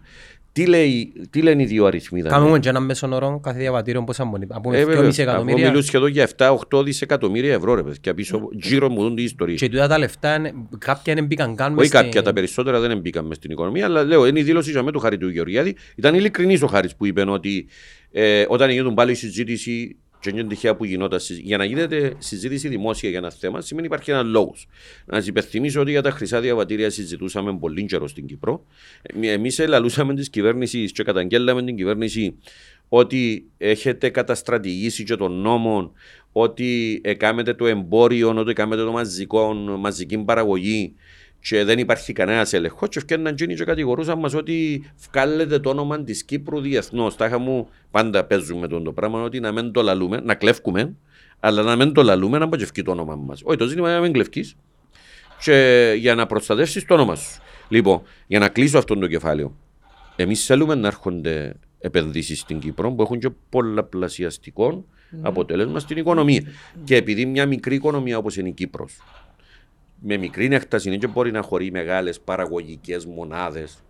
Υπάρχουν και υπηρεσίες Ναι. όμως. Α, να πάεις στην έρευνα, στην καινοτομία, στις υπηρεσίες, στην ναυτιλία, να εξορθολογήσω και να αντιμετωπίσω τις τρευλώσεις του τουρισμού που είναι πάρα πολλά καλή βιομηχανία, να ενθαρρύνω και την τοπική παραγωγή που έχουμε και, πα- και παράδοση πρωτογενής τομέας τον οποίο εξιάσαμε. Να με για το χαλούμι μαχούμαστε να χάσουμε, διότι πραγματικά μαχούμαστε να χάσουμε τη, το, ε, Την πώς πατέντα. δηλαδή, την πατέντα, διότι τούτη η κυβέρνηση δεν κατάφερε να το χειριστεί 10 χρόνια. Λοιπόν, άρα είναι ένας συνδυασμός πραγμάτων που να σε βοηθήσει να έχεις μια οικονομία εξωστρεφή, καινοτόμα, ε, ευέλικτη, γρήγορη, που να παράγει και ποιοτικές θέσεις εργασίας για να μπορείς και ο κόσμος να βρίσκει ποιοτικές θέσεις εργασίας και να μην αρκείται αντικειμενικά. Έχουμε ένα... Έλλειψη στους 500, 600, 700, 800 ευρώ δουλειά, και εμάς τελικά το διακύβευμα είναι δουλειά με καλό μισθό και, κα, και καλές συνθήκες εργασίας και δικαιώματα, ή έστω να βρω μια δουλειά να φωνή βρίσκω τίποτε άλλο. Διότι καταλήξαμε Συντρόφε, και αμέ. ο κύριος Νεοφίτου είπε ένα πράγμα το οποίο εγώ συμφωνώ μαζί του. Στην επιφανειακή του τοποθέτηση, τουλάχιστον έτσι όπως το αντιλαμβάνεται ο καθένας. Και μ, έχει να κάνει με το, οκ, έφεραμε τις επενδύσεις. Ωραία. Μα ποιες επενδύσεις έφερα. Ε, όχι, λέω τώρα, σε έναν υποθετικό σενάριο. Έφεραμε, έφεραμε τα hubs, τα big techs, 6 είναι 7, έφεραμε τα στην Κύπρο. Δεν μπορούν να εργοδοτήσουν εμ, προσωπικό, γηγενές, για τον λόγο ότι δεν, δεν υπάρχει η προσφορά των, των ανθρώπων. Α, τώρα με φέρνεις σε άλλο θέμα. Για παράδειγμα, προγραμματιστές. Και όχι ε, μόνο. Ναι, και όχι μόνο. Ακόμα και για να φέρνεις, συζητήσαμε τα και τούτα. Και εμείς είπαμε να βοηθήσουμε για τούτα. Ο άλλος που να έρθει στην Κύπρο να δουλέψει έρχεται ένας διευθυντής μιας επιχείρησης μεγάλης. Εντάξει, και φέρνει μαζί του και το δικό του κόσμο και θέλει να εργοδοτήσει και μου την Κύπρο. Του είναι το ένα ζήτημα να εργοδοτήσω. Θεωρώ ότι έχουμε brains στην Κύπρο. Εν brain drain που έχουμε στην Κύπρο. Δηλαδή, είτε ο άνθρωπος σπουδάζει, έχουμε από τους πιο ψηλούς δείκτες, αν, όχι, αν, είναι, αν δεν είναι και ο πιο Ναι. ψηλός δείκτης. Μα τι σπουδάζουν όμως, Στεφανέ μου. Τούτο είναι άλλο θέμα να το πούμε. Λοιπόν, ε, για να. και τελικά μην ίσκουν στο εξωτερικό ή αν έρθουν στην Κύπρο να βρίσκουν δουλειά και φεύγουν στο εξωτερικό. Δημιουργείς λοιπόν θέσεις εργασίας για να μπορείς να εργοδοτήσεις το επιστημονικό σου δυναμικό. Την ίδια ώρα όμως ότι ο άλλος που να έρθει στην Κύπρο να δουλέψει ξένος, λαλήσω να φέρω την οικογένεια μου. Θέλω και τις δομές και τις υποδομές, σχολεία για τους ξένους για παράδειγμα, για να μπορώ να πάρω τα κοπελούθια μου, να μπορεί η γυναίκα μου Έναν να δουλεύει επαρκή- και έναν λοιπά. επαρκή Ανεπαρκέστατα α, όλα αυτά. Είχα πρόσφατα Δεύτερον. ακόμα ένα το επεισόδιο με τη CEO της Parimatch και είπε μου ένα από το πρόβλημα που αντιμετωπίζουν είναι ότι ο κόσμος που φέρνουμε δεν έχει να βάλει τα παιδιά του. Έτσι. Και ο άλλο λέει σου αφού δεν μπορώ να φύγω. Λοιπόν, το, το δεύτερο και πιο σημαντικό που το ακούω εδώ και 10 χρόνια και τούτη η κυβέρνηση δεν το έκανε. Τούτον το συνοπτι... γρήγορες διαδικασίες, όχι να παρακάμπτω τις διαδικασίες, γρήγορες διαδικασίες του ο, one shop ε, stop, One, one stop shop. one stop shop, ε, που το ακούω εδώ και 10 χρόνια και ακόμα λαλούν το υπουργοί και ευκαιρνούν και λέγανε να κάνουμε και το one stop shop. Ε, κάμετε το. το. Έχει 10 χρόνια, πότε να το κάνετε. Λοιπόν, για να μπορεί ο άλλος να έρθει να κάνει μια διαδικασία πρέπει να πιάει χαρτιά, άδειες, πράγματα κακά. Αν είναι ένα βουρά που το έναν υπουργείο Ναι, στο ναι. άλλο, που τη μια υπηρεσία στο άλλο, έλα αύριο, έλα μεθαύριο, έλα κάμια. Και να, ο άλλος, αν δεν έχει έναν κονέ να πιάει έναν τηλέφωνο και να πει κύριε Τάδε, ε, γνωστά τα ονόματα, δεν θα τα πω, Ε, ξέρετε ποιοι έχουν σχέσει με τα υπουργεία και ποιοι πιάνουν τηλέφωνα στους υπουργούς και κόφκουν διαταγές. Πάντως η αντιπολίτευση δεν είναι. Και θα πει ότι τούτον το πράγμα, το φάκελο θέλω να γίνει αύριο, να γίνει. Έτσι είναι έτσι που κάνεις έναν κράτος ευνομούμενο και έναν κράτος που θέλει να προσελκύσει ε, επενδύσεις που να μπουν στην αγορά. Πρέπει να έχεις και τις διαδικασίες, τις δομές και τις υποδομές. Να έρθω σε μου είπε 24 θέλω να το αφήσω πίσω. Όντως υπάρχει μια αντίληψη στην κοινωνία ότι πρώτον το ΑΚΕΛ ασχολείται με την οικονομία, δεν καταλαβεί που η οικονομία είναι εναντίον του επιχειρήν. Είπα τις απόψεις μου, που είναι οι θέσεις του ΑΚΕΛ. Τρίτον, τέταρτον είναι η αντίληψη που έχει η κοινωνία για σένα, η εικόνα. Εγώ δεν είμαι από αυτούς που μου Δύο αρέσει. διαφορετικά πράγματα. Ε, δύο διαφορετικά πράγματα, ναι. Ε, και ξέρεις, ζούμε στην εποχή των, α- των εικόνων, και όπως είπε ο Μπέρτο Έκο, ο Μακαρίτης, δηλαδή ζούμε στην εποχή των εικόνων. Οι εικόνες εκτονώνουν και ισοπεδώνουν τις ιδέες, αλλά ο κόσμος λειτουργεί στις εικόνες. Άρα, ναι, έχει σημασία το καθοριστικό περιεχόμενο, το καθοριστικό πράγμα είναι το περιεχόμενο, οι πολιτικές σου, οι προτάσεις σου, του ποιου θέλεις να εξυπηρετήσεις και ποιου θέλεις να στηρίξεις ε, και ποιους εξυπηρετήσαν μεγάλα συμφέροντα για το συμφέρον των δημόσιων της κοινωνίας των απλών ανθρώπων. Και δεύτερον είναι το πώς το δικό σου το περιεχόμενο, οι δικές σου ιδέες να έχουν και τη σωστή εικόνα. Δαμέ ομολογώ, ξαναείπα το και ομολογώ, ε, δεν, ναι, που τη στιγμή που σου το λέει ο άλλος σημαίνει έχεις πρόβλημα. Και εμένα η δική μου η προσέγγιση, το δικό μου πιστεύω, είναι κάθε φορά που σου λέει κάποιος, ξέρεις, εν έτσι που πιστεύω για σένα, δεν θα του πεις ένα σου που φταίεις. Ναι. Να, πρι- να πρέπει να δεις εσύ τι δεν κάνει σωστά Πόσο και τι μάλλον- φταίει, Κριτική. για να διάσει Πόσο τη σωστή μάλλον, εικόνα. σύντροφε, πόσο μάλλον όταν τούτη, τούτη η κριτική προέρχεται από την ιδεολογική αριστερά η οποία δείχνουν το και αριθμοί των πρόσφατων εκλογών έχει τη μεγαλύτερη απώλεια. Και θέλω να πιάσω πάσα από τούτο που λέει, γιατί ε, παίρνει με σε ένα ερώτημα που είναι ακόμα ένα παράπονο, θα πω, της νεολαίας, ας πούμε, επιδεολογικά ανήκει στην αριστερά, γιατί όταν έφτανα και ήταν η υποψηφίας, ας πούμε, όλοι γνωστοί μου ε, ρωτούν με πώς σου φάνηκε ο Αβέροφ, πώς σου φάνηκε. Ξέρεις, θέλουν να δώσουν, ας πούμε, Το vibe, ποιος είναι- να ναι, πιάνει το το vibe vibe. και μου πιάνει. Ε, τούτα που μας λαλείς τώρα εσείς δάμε, ε, ε, αρέσκω μου, ας πούμε, στο επίπεδο όπως μου τα ο να σας το πω έτσι. Δηλαδή νιώθω ότι... Ο είπε μου έτσι ελάλε τα ίδια, ο να αλλάξω. Όχι τα ίδια. Οκ, δεν τα που θέλω να με πείσουν. Και που μου λαλούν όλοι είναι ότι Αβέροφ, ακόμα και αριστερή. Mm. Και να σας ρωτήσω, ας πούμε, ξεκάθαρα, που ένα από τα παράπονα που ας πούμε, αριστεράς. Γιατί ο Γενικός Γραμματέας δεν κατεβαίνει για ναι, να στηρίξει κάποιον άλλον; 10 χρόνια. Εντάξει. Θέλω να, να, πώς το λέμε, να μειώσω την υποψηφία του κ. Μαυρογιάννη. Εξαίσιος, ε, εντιμότατος. Καλλιεργημένος άνθρωπος. Δύο ώρες που τον εγνωρίσαμε, δάμε. Yeah. Καλλιεργημένος και τίμιος.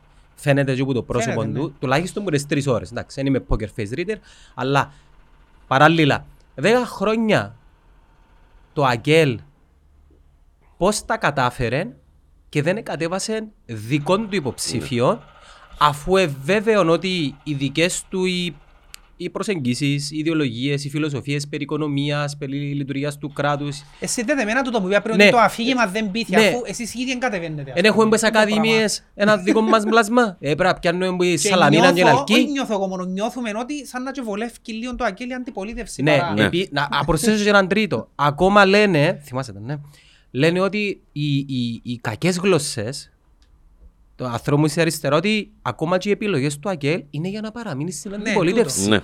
Λέγεται το πράγμα και φαντάζομαι ξέρετε το. Βεβαίως. Λοιπόν, ε, το πρώτο που θέλω να πω είναι ότι το ΑΚΕΛ δεν έχει την ε, αντίληψη και θεωρώ ότι είναι και καταδικάζει και την προοπτική του ΑΚΕΛ και του όποιου κόμματος να πει ότι εγώ μια ζωή θέλω να είμαι στην αντιπολίτευση γιατί εν- είναι ωραίο να είσαι στην αντιπολίτευση και να πυροβολείς. Ναι. Ούτε και για την αντιπολίτευση έχω αυτή την αντίληψη, μπορώ να σας πω. Η αντιπολίτευση, ασφαλώς, ένα από τα καθήκοντα της αντιπολίτευσης είναι να δείχνει και τα κακό έχοντας την όποια κυβέρνηση, Να βάλει πίεση. να βάλει πίεση, να προσπαθεί. Ναι, και ένας αντίλογος να υπάρχει αυτόν τον balance. Αλλά την ίδια ώρα η αντιπολίτευση επίσης οφείλει να υποδεικνύει τις διεξόδους, τις προτάσεις και να βάλει πίεση για να γίνουν στο βαθμό του εφικτού έχοντας υπόψη τους περιορισμούς του Κυπριακού Συντάγματος, που λέει ότι η Βουλή δεν μπορεί να αυξήσει δαπάνες, έγκαμνει πολιτικές με αυτήν την έννοια που έχουν δαπάνη, εν, εν δουλειά συνταγματική της όποιας κυβέρνησης, της εκτελεστικής εξουσίας. Οι προπολογισμοί όμω εγκρίνουν το η Βουλή. Μόνον εγκρίνει ή μειώνει, κόφκι, δίκαιο να αυξήσει. Λοιπόν, ε, και με μια ε, απόφαση του δικαστηρίου του ανώτατου, που εγώ προσωπικά δεν συμφωνώ, αλλά έτερον εκάτερον απόφαση του ανώτατου δικαστηρίου που πάρθηκε το 9, ε, έχει δυνατότητα η Βουλή να αποκόπτει και έσοδα. Η, ξέρετε με ποια λογική είναι ο, συν- ο, ο συγγραφέας του συντάγματος στην Κύπρο, του προεδρικού συστήματος που υπάρχει μια, σα- ένας σαφής διαχωρισμός της νομοθετικής που την εκτελεστική εξουσία, ενώ που λέμε η αρχή της διάκρισης των εξουσιών. Είπε ότι η Βουλή δεν δικαιούται να αυξάνει έξοδα με τη λογική ότι πρέπει να ανατρέπει στον προπολογισμό που σου φέρνει η κυβέρνηση. Ε, με τον ίδιο τρόπο μπορεί να ανατρέψεις προπολογισμό αν υπερβάλλεις και στην αποκοπή των εσόδων. Δεν τόσο να κάνεις πολιτική. Έτερον εκάτερον όμως έχει απόφαση το ανώτατο δικαστήριο. Λοιπόν, για να έρθω λοιπόν σε αυτό το θέμα που έχετε βάλει. Ε, άρα το πρώτο που θέλω να απαντήσω ξεκάθαρα είναι ότι το ΑΚΕΛ δεν θέλει, δεν αρκείται και δεν ε, επιδιώκει να είναι αντιπολίτευση. Το ΑΚΕΛ επιδιώκει να έχει ισχυρή σχέση με την εξουσία, όχι για χάρη της καρέκλας, αλλά για να μπορείς να επηρεάζεις και να διαμορφώνεις πολιτικές διότι είναι η κυβέρνηση που διαμορφώνει, και ο πρόεδρος που διαμορφώνουν πολιτική, γιατί εκείνοι που διαμορφώνουν τελικά και την πορεία του τόπου και του λαού. Άρα το πρώτο ζήτημα είναι σαφής η απάντησή μου. Όχι. Δεν παίρνουμε αποφάσεις απλά για να μην ίσκουμε στην αντιπολίτευση, είναι να διούμε τη μάχη για την τιμή των όπλων. Γιατί το ΑΚΕΛ αποφάσισε να πορευτεί με έναν ανεξάρτητο υποψήφιο Ο οποίος υπερκομμου- επιλέχθηκε πέρσι, Επιλέχθηκε τον Ιούνιο, 5 του Ιούνιου. φέτος. Ναι. Ε, το 22, αλλά 6 μήνες Και έχει, πέρασε έχει χρόνο, παραπάνω. ναι. Ναι. Ναι. Είναι 5 του Ιούνιου. Μέσα από τις διαδικασίες που ακολουθεί το κόμμα. Να Ε, μιλήσουμε και για τούτο. να μιλήσουμε και για τις διαδικασίες. Ό,τι θέλετε να μιλήσουμε. Ε, πολύ ευχαρίστως. Λοιπόν, διότι το ΑΚΕΛ μέτρησε πάντα για να είσαι και να έχεις μια πλήρη αντίληψη για το τι συμβαίνει στην κοινωνία και τα chances έχεις. Λαλή, ξεκινάς. Εάν κατεβώ που μόνος μου ως κόμμα, με ένα υποψήφιο κομματικό, με βάση και τις εικόνες και τις αντιλήψεις που κυριαρχούν στη συγκεκριμένη φάση της κοινωνίας, είναι τα chance έχω να κερδίσω τις εκλογές και να αλλάξω τα πράγματα; Και ποιον νομίζω σου τώρα; Πρώτα πρώτα να φύγει την κυβέρνηση που 10 χρόνια μας ταλαιπωρεί και να βάλω στην ε, θέση του έναν πρόεδρο για μια κυβέρνηση που στα βασικά έχω σύγκληση και συμφωνώ. Όχι σε όλα, αλλά στα βασικά τουλάχιστον που καθορίζουν την πορεία του τόπου και του λαού. Εμετρήσαμε τα τούτα τα πράγματα. Ε, να πω και στο δικό σου ερώτημα, καλά 10 χρόνια να μποκάμνετε.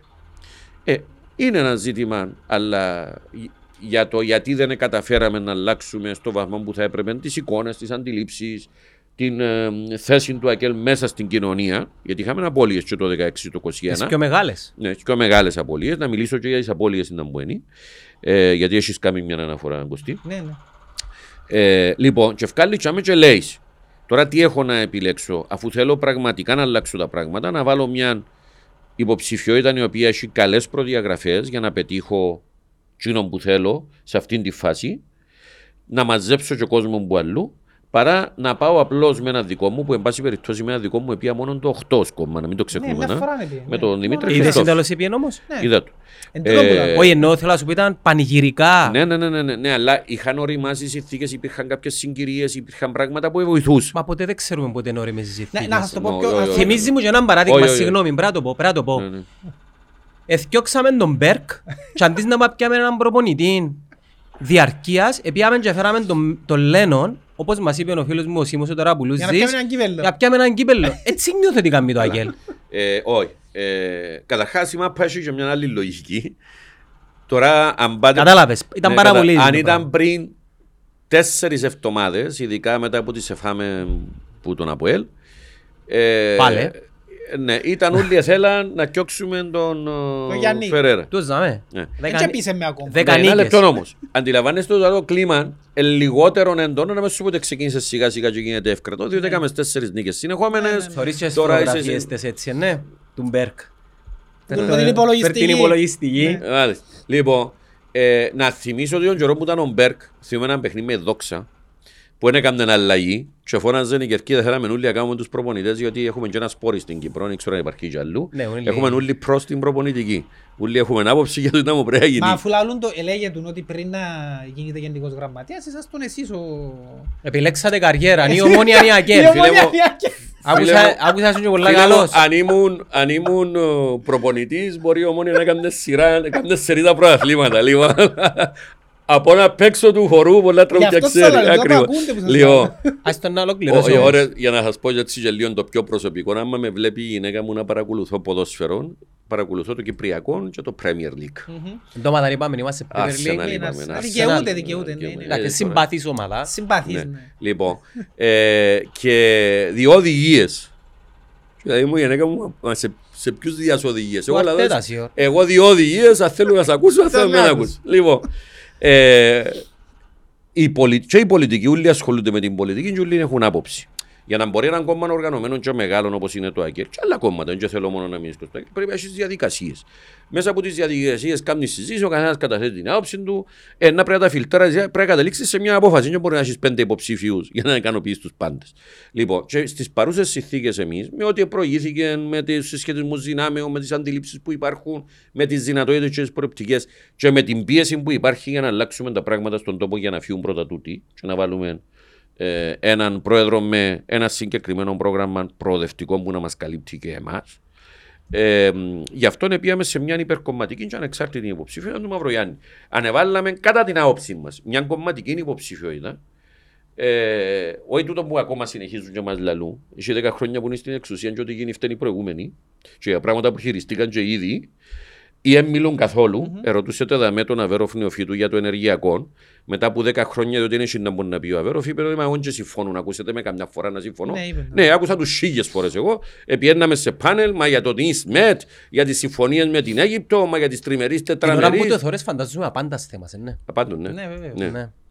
Λοιπόν, ε, ε, τούτα απαντήσαμε τα χίλιες φορές. Τώρα βγάλουν την ορίτσα τους πόξου, αλλά στο ενεργειακό που είναι από τα πιο κρίσιμα και στρατηγική σημασία ζητήματα της Κύπρου, έναν ημικατεχόμενο κράτος, απομονωμένο στην Ανατολική Μεσόγειο, να μπαίνει θέμα ενεργειακής επάρκειας και ασφάλειας στην Κύπρο, γιατί την ΑΕΚ δεν την αφήκαν να μπει στη ΣΑΠΕ, την ΑΕΚ δεν την αφήνουν να πιάει κόσμο για να μπορεί να Μα και επιτελέσει ο τον ίδιος ρόλος λέει τη. ότι πρέπει να αφήσουμε την ΑΕΚ. Πότε το είπε; Άμα το είπαμε εμείς. Ε, Δάμε. Δαμέ τώρα που έχουμε εκλογές. Ξανά μου θυμίζουν το πράγμα; Την επιστολή που στείλε ο Νίκος Αναστασιάδης και ο εβδομάδες πριν τις εκλογές το 2013, απευθυνόμενος στους εργαζόμενους της ΣΥΤΑ, της ΑΕΚ και της Αρχής Λιμένων. Εγώ ο Νίκος Αναστασιάδης. Με υπογραφή μου κάτω. α. Ξέρετε να μπουλαού στο στρατό. Ναι, Ναι, που για το τι βάλε- υπογραφές. ναι. Α, οκ, Λοιπόν, ναι. ε, και λοιπόν, και είπαν τους εγώ είμαι εναντίον της ε, ιδιωτικοποίησης των ε, κερδοφόρων ημικρατικών οργανισμών. Και αν ήταν από τις πρώτες ενέργειες που έκαμε την κυβέρνηση του, την ιδιωτικοποίηση της CYTA. Έφτιανε ο Αβέροφ και λάλε σε συνθήκες ανταγωνισμού η ΣΥΤΑ έχει και δεν έχει πέντε χρόνια ζωής. Είπαν το πριν 15, πριν 20 χρόνια αυτόν ο Αβέροφ Θυμούμαι νεοφύτου. το. Ναι, ήταν η, Η η Σ- ΣΥΤΑ ήταν η επόμενη η οποία ήταν να ιδιωτικοποιηθεί. Μάλιστα και προσπάθησε και ο ίδιος τον καιρό που ήταν υπουργός συγκοινωνιών να ιδιωτικοποιηθεί η ΣΥΤΑ και κάτσαμε εμείς απέναντι και υποστηρίξαμε τη ΣΥΤΑ γιατί; Διότι ένας δημόσιος οργανισμός που χειρίζεται μια στρατηγική σημασία, έναν στρατηγική σημασία τομέα, οφείλει το δημόσιο συμφέρον να υπηρετεί και την κοινωνία. Δεν θα πάει κανένας ιδιώτης να πάρει τηλέφωνο στη ζημιά του και στη μούτη του βουνού, δεν θα πάρει 5G και στη μούτη του βουνού, γιατί δεν θα το αποδώσει λεφτά. Φυσιολογικό, λογικό είναι. Σύντροφε, και- ναι. παί- παίζεις επίθεση και θέλω να δω αν είναι καλή άμυνα σου. Ένα Ναι, μήνα αλλά μπορεί, ένα- το ένα μόνο λεπτό. είναι- Περίμενε. Δάμε, Ε, είναι ένα- ένα από Εν- τα προβλήματα. άφη- ρε, Άφης με να το θέσω δαμέ, Πέτω. Αλλά να το αφήσω να, να απαντηθεί αργότερα. Γιάννη, έχει υπόψη σου ότι παίζα αμυντικός Ε, να δω τώρα. και να δω ήμουν τώρα. και της Εθνικής Νέων, για να- αφού ερώτησα αν ήμουν Ε, καλός. Να δω τώρα. Ναι. Ευκαινώ που απλά για μολύσου τώρα και από την άλλη είναι ο Μπρούνο. Ναι. Το αγγέλ ενάντια στις ιδιωτικοποιήσεις. Να σας πω ένα μου, το ΑΚΕΛ είναι ενάντια στο να ιδιωτικοποιήσουμε εκείνους τους οργανισμούς που δεν μείναν πολλοί, ελί που μήνα, μετράτε πως είναι, Μπας τα δάχτυλα. η οποία όχι, εμεί- έμειναν η, η ΣΥΤΑ, η ΑΕΚ και από την αρχή λιμένων, που είναι οι τρεις βασικές που ελέγχουν στρατηγική σημασία τομείς, αφαιρέσαν τη βασική φλέβα που δίνει ρευστότητα και έμανη στην αρχή λιμένων και κινδυνεύει να, κλει, να, κιν- να κλείσει. Λέγουν το και ήδη, που εφέρα- εφίαν που μέσα το λιμάνι της Λεμεσού, το μοναδικό ε, εμπορικό λιμάνι στην Κύπρο. Έτσι. Λοιπόν, και εμείς πάντα υπερασπιζόμασταν τούτους τους στρατηγικούς τομείς Πρώτο, γιατί υπήρχε ένα πολύ καλό κεκτημένο και υπάρχει ένα πολύ καλό κεκτημένο που δημιουργήσε και τον, τον πλούτον στην Κύπρο και έχει προσφέρει στην πρόοδο. Και λέμε, για να ιδιωτικοποιήσεις κάτι ή να φέρεις μέσα ένα στρατηγικό επενδυτή, πρέπει να υπάρχουν δύο λόγοι. Δύο λόγοι. Δηλαδή το, η πολιτική οικονομία του το πράγμα.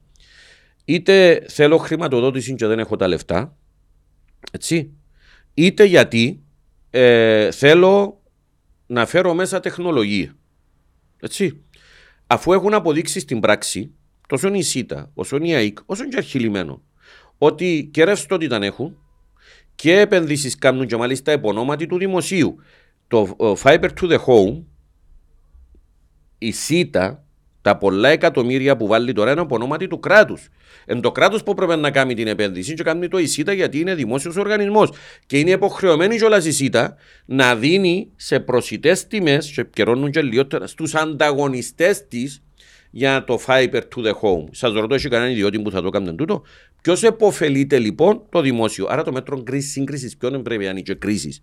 Όχι να πιένω ιδεολογικά και να λαλώ ένα έχει το κράτος να κάνει με την οικονομία, γιατί δεν πουλαλεί ο νεοφίλετο φρύμνο, τον πουλαλεί ο αβέροφ νεοφύτου. Και για τους ψουμάες που ελάλε, και για τους έτσις, και τους αγιώτσου, άλλου πώς.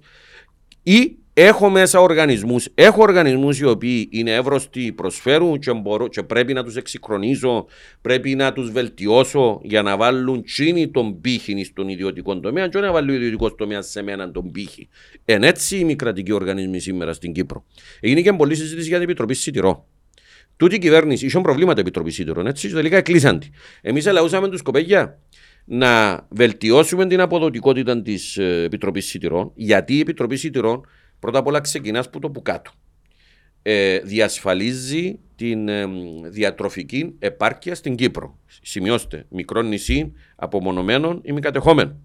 Δεν είμαστε υπηρετικό ευρωπαϊκό κράτος που έχεις δια... έχεις, ε, χώρες που συνορεύουν, πάει τσέρκε, έχεις. Ε, Σειρμούς, τρένα, που σειρμούς, παίρνουν τρένα έχεις κοινά ενεργειακά ε, κυκλώματα κλπ. Είσαι απομονωμένος. Και είσαι και απειλούμενος που την Τουρκία. Άρα πρέπει κάποιους κρίσιμους τομείς να τους κρατώ αφού αποδεδειγμένα αποδίδουν οι μη κρατικοί οργανισμοί. Το ίδιο ήταν και με Επιτροπή Σιδηρό. Είπαμε τους, αποφασίστηκε να τη βελτιώσουμε για να γίνει κερδοφόρα, να γίνει, να γίνει ένα υπηρετή τους πολίτες και τους κτηνοτρόφους και τους γεωργούς. Εκλείσαν την Επιτροπή Σιδηρό. Να σας υπενθυμίσω πέρσι, όχι τον Οκτώβριο, τον περασμένο Οκτώβριο, που είχε ξεκινήσει το ράλι αύξηση των τιμών πρώτα απ' όλα στο κρυθάρι, το σιτάρι και το αραβόσιτο. Πόσο ευκήκαν έξω εκτινοτρόφοι και οι γεωργοί και φωνάζαν με την κυβέρνηση γιατί δεν διασφαλίζετουν Πιάνε επί η τρία τα τροφοδοσία κόστα τους. ναι, Επί τρία και επί τέσσερα. και ελέγχουν το παζάρι τρει-τέσσερι μεγαλέμποροι. Και ξέρετε τι σημαίνει όταν ελέγχει ένα ολιγοπόλιο Ναι. το Ε, μικρή ελέγχουν- αγορά. Ελέγχουν την- Είναι να τις που γίνεται τιμές. με τους μισού μισού. Ελέγχει την ύπαρξή σου. Επομένως, η απάντηση μου είναι ότι στην, στην, ε, στα δεδομένα που υπάρχουν σήμερα στην Κύπρο, ειδικά, τσίνον που έχεις, πρέπει να το κρατήσεις με απέτηση εξυγχρονισμού και βελτίωσης περαιτέρω. Για παράδειγμα, ήταν δική μας πρόταση και εν μέρη την υιοθέτηση η ΣΥΤΑ ότι ένας ημικρατικός οργανισμός ε, όταν έρχεται στη Βουλή, δεν και πρέπει να του εγκρίνεις κάθε χρόνο τον προπολογισμό και να κάνεις εσύ τον μάστρο. Η ΣΥΤΑ ξέρει τη δουλειά. Και έρχεται στη Βουλή και πρέπει να αποκαλύπτει και τους στρατηγικούς της σχεδιασμού και να ακούν και οι ανταγωνιστές. Να κάνουμε έναν προπολογισμό πλαίσιο, τριών χρόνων, πέντε χρόνων, εμείς λέγαμε τριών χρόνων, φέρ τον προπολογισμό σου πλαίσιο, έχεις τώρα τα λεφτά, τώρα δική σου ευθύνη να κάνεις πολιτική για να είσαι και κερδοφόρος, να είσαι και εύρωστος, για να υπηρετήσει το δημόσιο συμφέρον, να είσαι μπροστάρησης στην τεχνολογία, όπως και είναι πήρε βραβείο πρόσφατα η ΣΥΤΑ. Ε, άρα, είναι εκείνο που λέει ο Αβέροφ ότι δεν μπορούν οι δημόσιοι οργανισμοί να το κάνουν. Όχι, μπορούν και καλό μπορούν. Άλλωστε, τη χρεοκοπία της οικονομίας είναι η ναυαρχίδα της ιδιωτικής οικονομίας που την έφερε, που είναι οι τράπεζες. Δεν είναι οι δημόσιοι οργανισμοί. Και δεν λέω ότι δεν έχουν στρεβλώσεις, δεν έχουν τρύπες, ότι δεν έχουν αναξιο... Τούτα όλα τα πράγματα εμείς πάντοτε στεκούμασταν απέναντι και λέμε ότι πρέπει να αντιμετωπιστούν. Και κάνουμε και προτάσεις. Και πάω γιατί έμεινε τελευταίο φτελίνελα, λένε η γιαγιά μου, ένα κόμμα του είναι στο τέλος. Ότι ναι, το ΑΚΕΛ έχει και συγκεκριμένες προτάσεις για το πώς θα αντιμετωπιστούν μια σειρά ζητήματα, πώς θα προστατευτεί η κοινωνία, τούτοι όλοι που λαλείς που ανήκουν, αυτό προσδιορίζονται στην αριστερά, όχι μόνο στην ιδεολογική αριστερά. Αλλά έρχεται και ο κόσμος, ο παραπάνω κόσμος που είναι στην αποχή. Είναι κόσμος ταλαιπωρημένος, που στο τέλος φτάνει στο συμπέρασμα ότι μου ούλοι φταίει γιατί είμαι ταλαιπωρούμου και λύσει εθωρό, που είναι να μιτσί μιτσί ο κόσμος, ο φτωχός ο κόσμος, που συνήθως οθείται στο κοινωνικό περι, περιθώριο. Εσύ περιμένεις ότι να αντλήσει εκλογικά που τον κόσμο τον οποίο πρωτίστως υπηρετείς και ο άλλος λαλείς σου ρε κουμπάρε πας στη φτώχεια του και για δικό τον. Εγώ στον ίδιο μοίρα είναι θωρώ, ούτε παρακολουθεί ειδήσεις, ούτε παίζουν και ειδήσεις, είναι πολλά λέει το ΑΚΕΛ. Ε, άρα ούτε και το ΑΚΕΛ ενδιαφέρεται για μας, δεν θα ψηφίσω τίποτε. Είναι ευθύνη μας που παίζουν το ειδήσεις. Λοιπόν, ε, Ευθύνη του Αγγέλ, έχει ένα κομμάτι ευθύνης. ε, εντάξει, Εγώ- ε, τούτο είναι σχετικό, αλλά το Συντροφέ. πώς το Γιατί είναι, ΑΚΕΛ... είναι ένα άλλο πράγμα η που ευθύ- κατηγορούν ναι. το Αγγέλ ότι δεν έχει επιρροή σε τούντα, ε, ειδικά στα μέσα. Μα ένα λεπτό. Πρόσφατα μιλούσα με ένα γνωστό φίλο. Ναι. Είχαμε πει το όνομα προηγουμένως. Και είχα του πει ότι πλέον για μένα, και δικαιολογία η επικοινωνία του οποιοδήποτε οργανισμού με το, με το κοινό του για τον λόγο ότι πλέον υπάρχει, Τώρα με έφερες στην ψυχή, η- το η- που είχε η- να πω τώρα. υπάρχει Και τεχνολογία. ρώτησε με ο Κωστής. Υπάρχει άλλος Α, διάβολος. μπράβο. Ε, μάτσινο που μας ενδιαφέρει είναι να επικοινωνήσουμε το μήνυμα μας και να φτάνει και στον Ε, δική μας ευθύνη. Ε, μάρκησε πολλά. Ναι. Ε, να σας πω και κάτι. Ένα λεπτό. Εφωνάξατε μαζί μας, όχι. Τέλος πάντων, να μην τα πούμε Ε, δημοσία. να- να πω κάτι Οπότε- όμως. Οπότε βρεθώ με τα- με τους συντρόφους τσακωνούμαστε. Να πω κάτι από αυτό. Φταίει ο Ιαννής Εκείνο που για- αντιλήφθηκα είναι ότι ε, ε, θεώρησε το Αγγέλ ότι Ένα λεπτό φταίει ο Ιαννής, λέει, τώρα φταίει ο Χριστόφιας, τώρα φταίει ο Ιαννής. Να σου εν κατακλείδη και να να αφήκω τον Κωστή μου να μιλήσει. Δεν χρειάζεται το οποιοδήποτε κόμμα την άδεια των ε, αξιοπρεπέστατων συναδέλφων δημοσιογράφων καναγιών για να επικοινωνήσει με το κοινό του. Πλέον το κοινό υπάρχει στο διαδίκτυο και η επι- η επικοινωνία πλέον εναπόκειται καλή ώρα μιλούν, ε, μιλώντας τώρα μαζί σου στο ίδιο το ΑΚΕΛ να επικοινωνήσει όπως το ίδιο θέλει με το κοινό του χωρίς να βάζει στο τραπέζι τη δικαιολογία μα ε, μας προωθούν Όχι, Τις Εγώ δεν θέσεις βάλω τη μας. δικαιολογία, σας είπα. Εμένα μου αρέσει να βλέπω πίσω από τα προβλήματα λύσεις. Και δεν μου αρέσει και να κατηγορώ άλλους. Είναι δική μας ευθύνη. Ε, ε, δυο πτυχές κυρίως. Το πρώτο είναι το, το παραδοσιακό, να σου το πω έτσι, ε, πεδίο παραγωγής και ανατροφοδότησης του μηνύματος. Που είναι τα κλασικά κανάλια, Ναι, τα εφημερίδες παραδοσιακά και τα μέσα. παραδοσιακά μέσα. Ε, εγώ δεν καταλείπω τα. Ούτε και δέχομαι. για ευνόητους λόγους. Όχι, είναι για Θεωρείτε ευνόητους, ότι διότι έχουν, έχει έχουν ρόλο. επιρροή ακόμη; Όχι, ο- ε, ένα μέρος της κοινωνίας παρακολουθείται και τούτο. Η αποχή όμως νομίζω δεν είναι τζάμε. Δεν και μόνο της απογή, πρέπει να πάρω και στην κοινωνία μου να με ακούει και σε εκείνον το ακροατήριο. Άστε που Τζάμε συμβα... είναι ψηφοφόρη. συμβάζουν, να πω και για το άλλο, όμως ας να πω για το παραδοσιακά Ναι. μέσα. Ε, την ίδια ώρα υπάρχει ένα ακροατήριο σημαντικό στην κοινωνία που ε, παρακολουθεί και διαμορφώνει άποψη ή επηρεάζεται από την περιραίουσα ατμόσφαιρα που δημιουργείται. Διότι τούτα τα παραδοσιακά κανάλια στην παραγωγή περιραίουσας ατμόσφαιρας διαδραματίζουν σοβαρό ρόλο παραπάνω. Άρα, εγώ απαιτώς ως κόμμα της αντιπολίτευσης, που είμαι, που είμαι μεγάλο κόμμα, ιστορικό κόμμα, ε, να έχω και το μερίδιο που μου αναλογεί και να το διεκδικώ για να μπορώ να πω την άποψη μου, διότι και ο άλλος που μπορεί να είναι ιδιώτης και έχει έναν κανάλι, ε, δημόσια περιουσία η συχνότητα. Και είναι και κοινωνική ευθύνη εναντί της κοινωνίας να μπορεί Άρα, το διεκδικό τούτο για τον εαυτό μου να το κάνω. Που για μένα και συμφωνώ ότι βρισκόμαστε πλέον σε ένα νέο πεδίο εδώ και μερικά χρόνια που λέγεται κοινωνική δικτύωση, αλλά και ηλεκτρονικός τρόπος επικοινωνίας με τον κόσμο σου και με την κοινωνία. Και εδώ ομολογώ ότι παρότι έχουμε κάνει συγκεκριμένα βήματα, ότι έχουμε μεγάλη ε, απόσταση να διανύσουμε και θα τη διανύσουμε. Η αριστερά πρέπει να είναι και πρώτη στην τεχνολογία, χωρίς να εγκαταλείπουμε και την προσωπική και ζωντανή επαφή. Γιατί, ό,τι θέλετε, πέτε μου, Είμαστε και μικρή χώρα. αν δεν σας σωρώ και δεν με θωρείτε μες στα μάτια, Να είναι το ίδιο. δεν νιώθω καλά, Ναι, διότι ναι, ναι, εν τζαμέ ναι. που θωρείς και τον άλλον αν είναι ειλικρινής, εάν σε θωρεί μες στα μάτια και δεν ντρέπεται να σε δει, και αν σιούφ και χαμέ ή όχι. Ναι. Οπότε ε, τούτον, ε, όχι τούτον μάλλον, πας στο κομμάτι που σας ερώτησα, ε, θεώρησε το Αγγέλ ότι οι πιθανότητες του ήταν περισσότερες Ναι, ε, θεώρησε ότι Ακολουθώντας- μπορεί να κάνει να Ναι. υλοποιήσει το στόχο του για την αλλαγή, εάν προσπαθήσει να συνενώσει δυνάμεις, Ναι, ναι. ξεπερνώντας ακόμα και ε, ε, αιμονέ που μπορεί Ναι, να ναι, ναι. υπάρχουν, εμπόδια, συσχετισμοί δυνάμεων, Αντιλαμβάνομαι αντιλήψεις το. κλπ. Να κινηθούμε, που δεν είναι πρωτογνώρο για το ΑΚΕΛ, επαναλαμβάνω. Ναι, Δηλαδή ναι, το- ε, ναι, ναι, ναι. α, με Αλλά αμυγός ακριβώς αριστερών Βασιλείου, υποψηφίων κατεβήκαμε Ναι, με αλλά να σου πω Παπαδόπουλος. κάτι, εν πας τούτον μπορεί να πιάσω και να σας πω ότι τούτον είναι ένα άλλο πρόβλημα που θωρώ. Και όχι Ναι. μόνο εγώ, θωρούν το κι άλλοι του, του, του ΑΚΕΛ.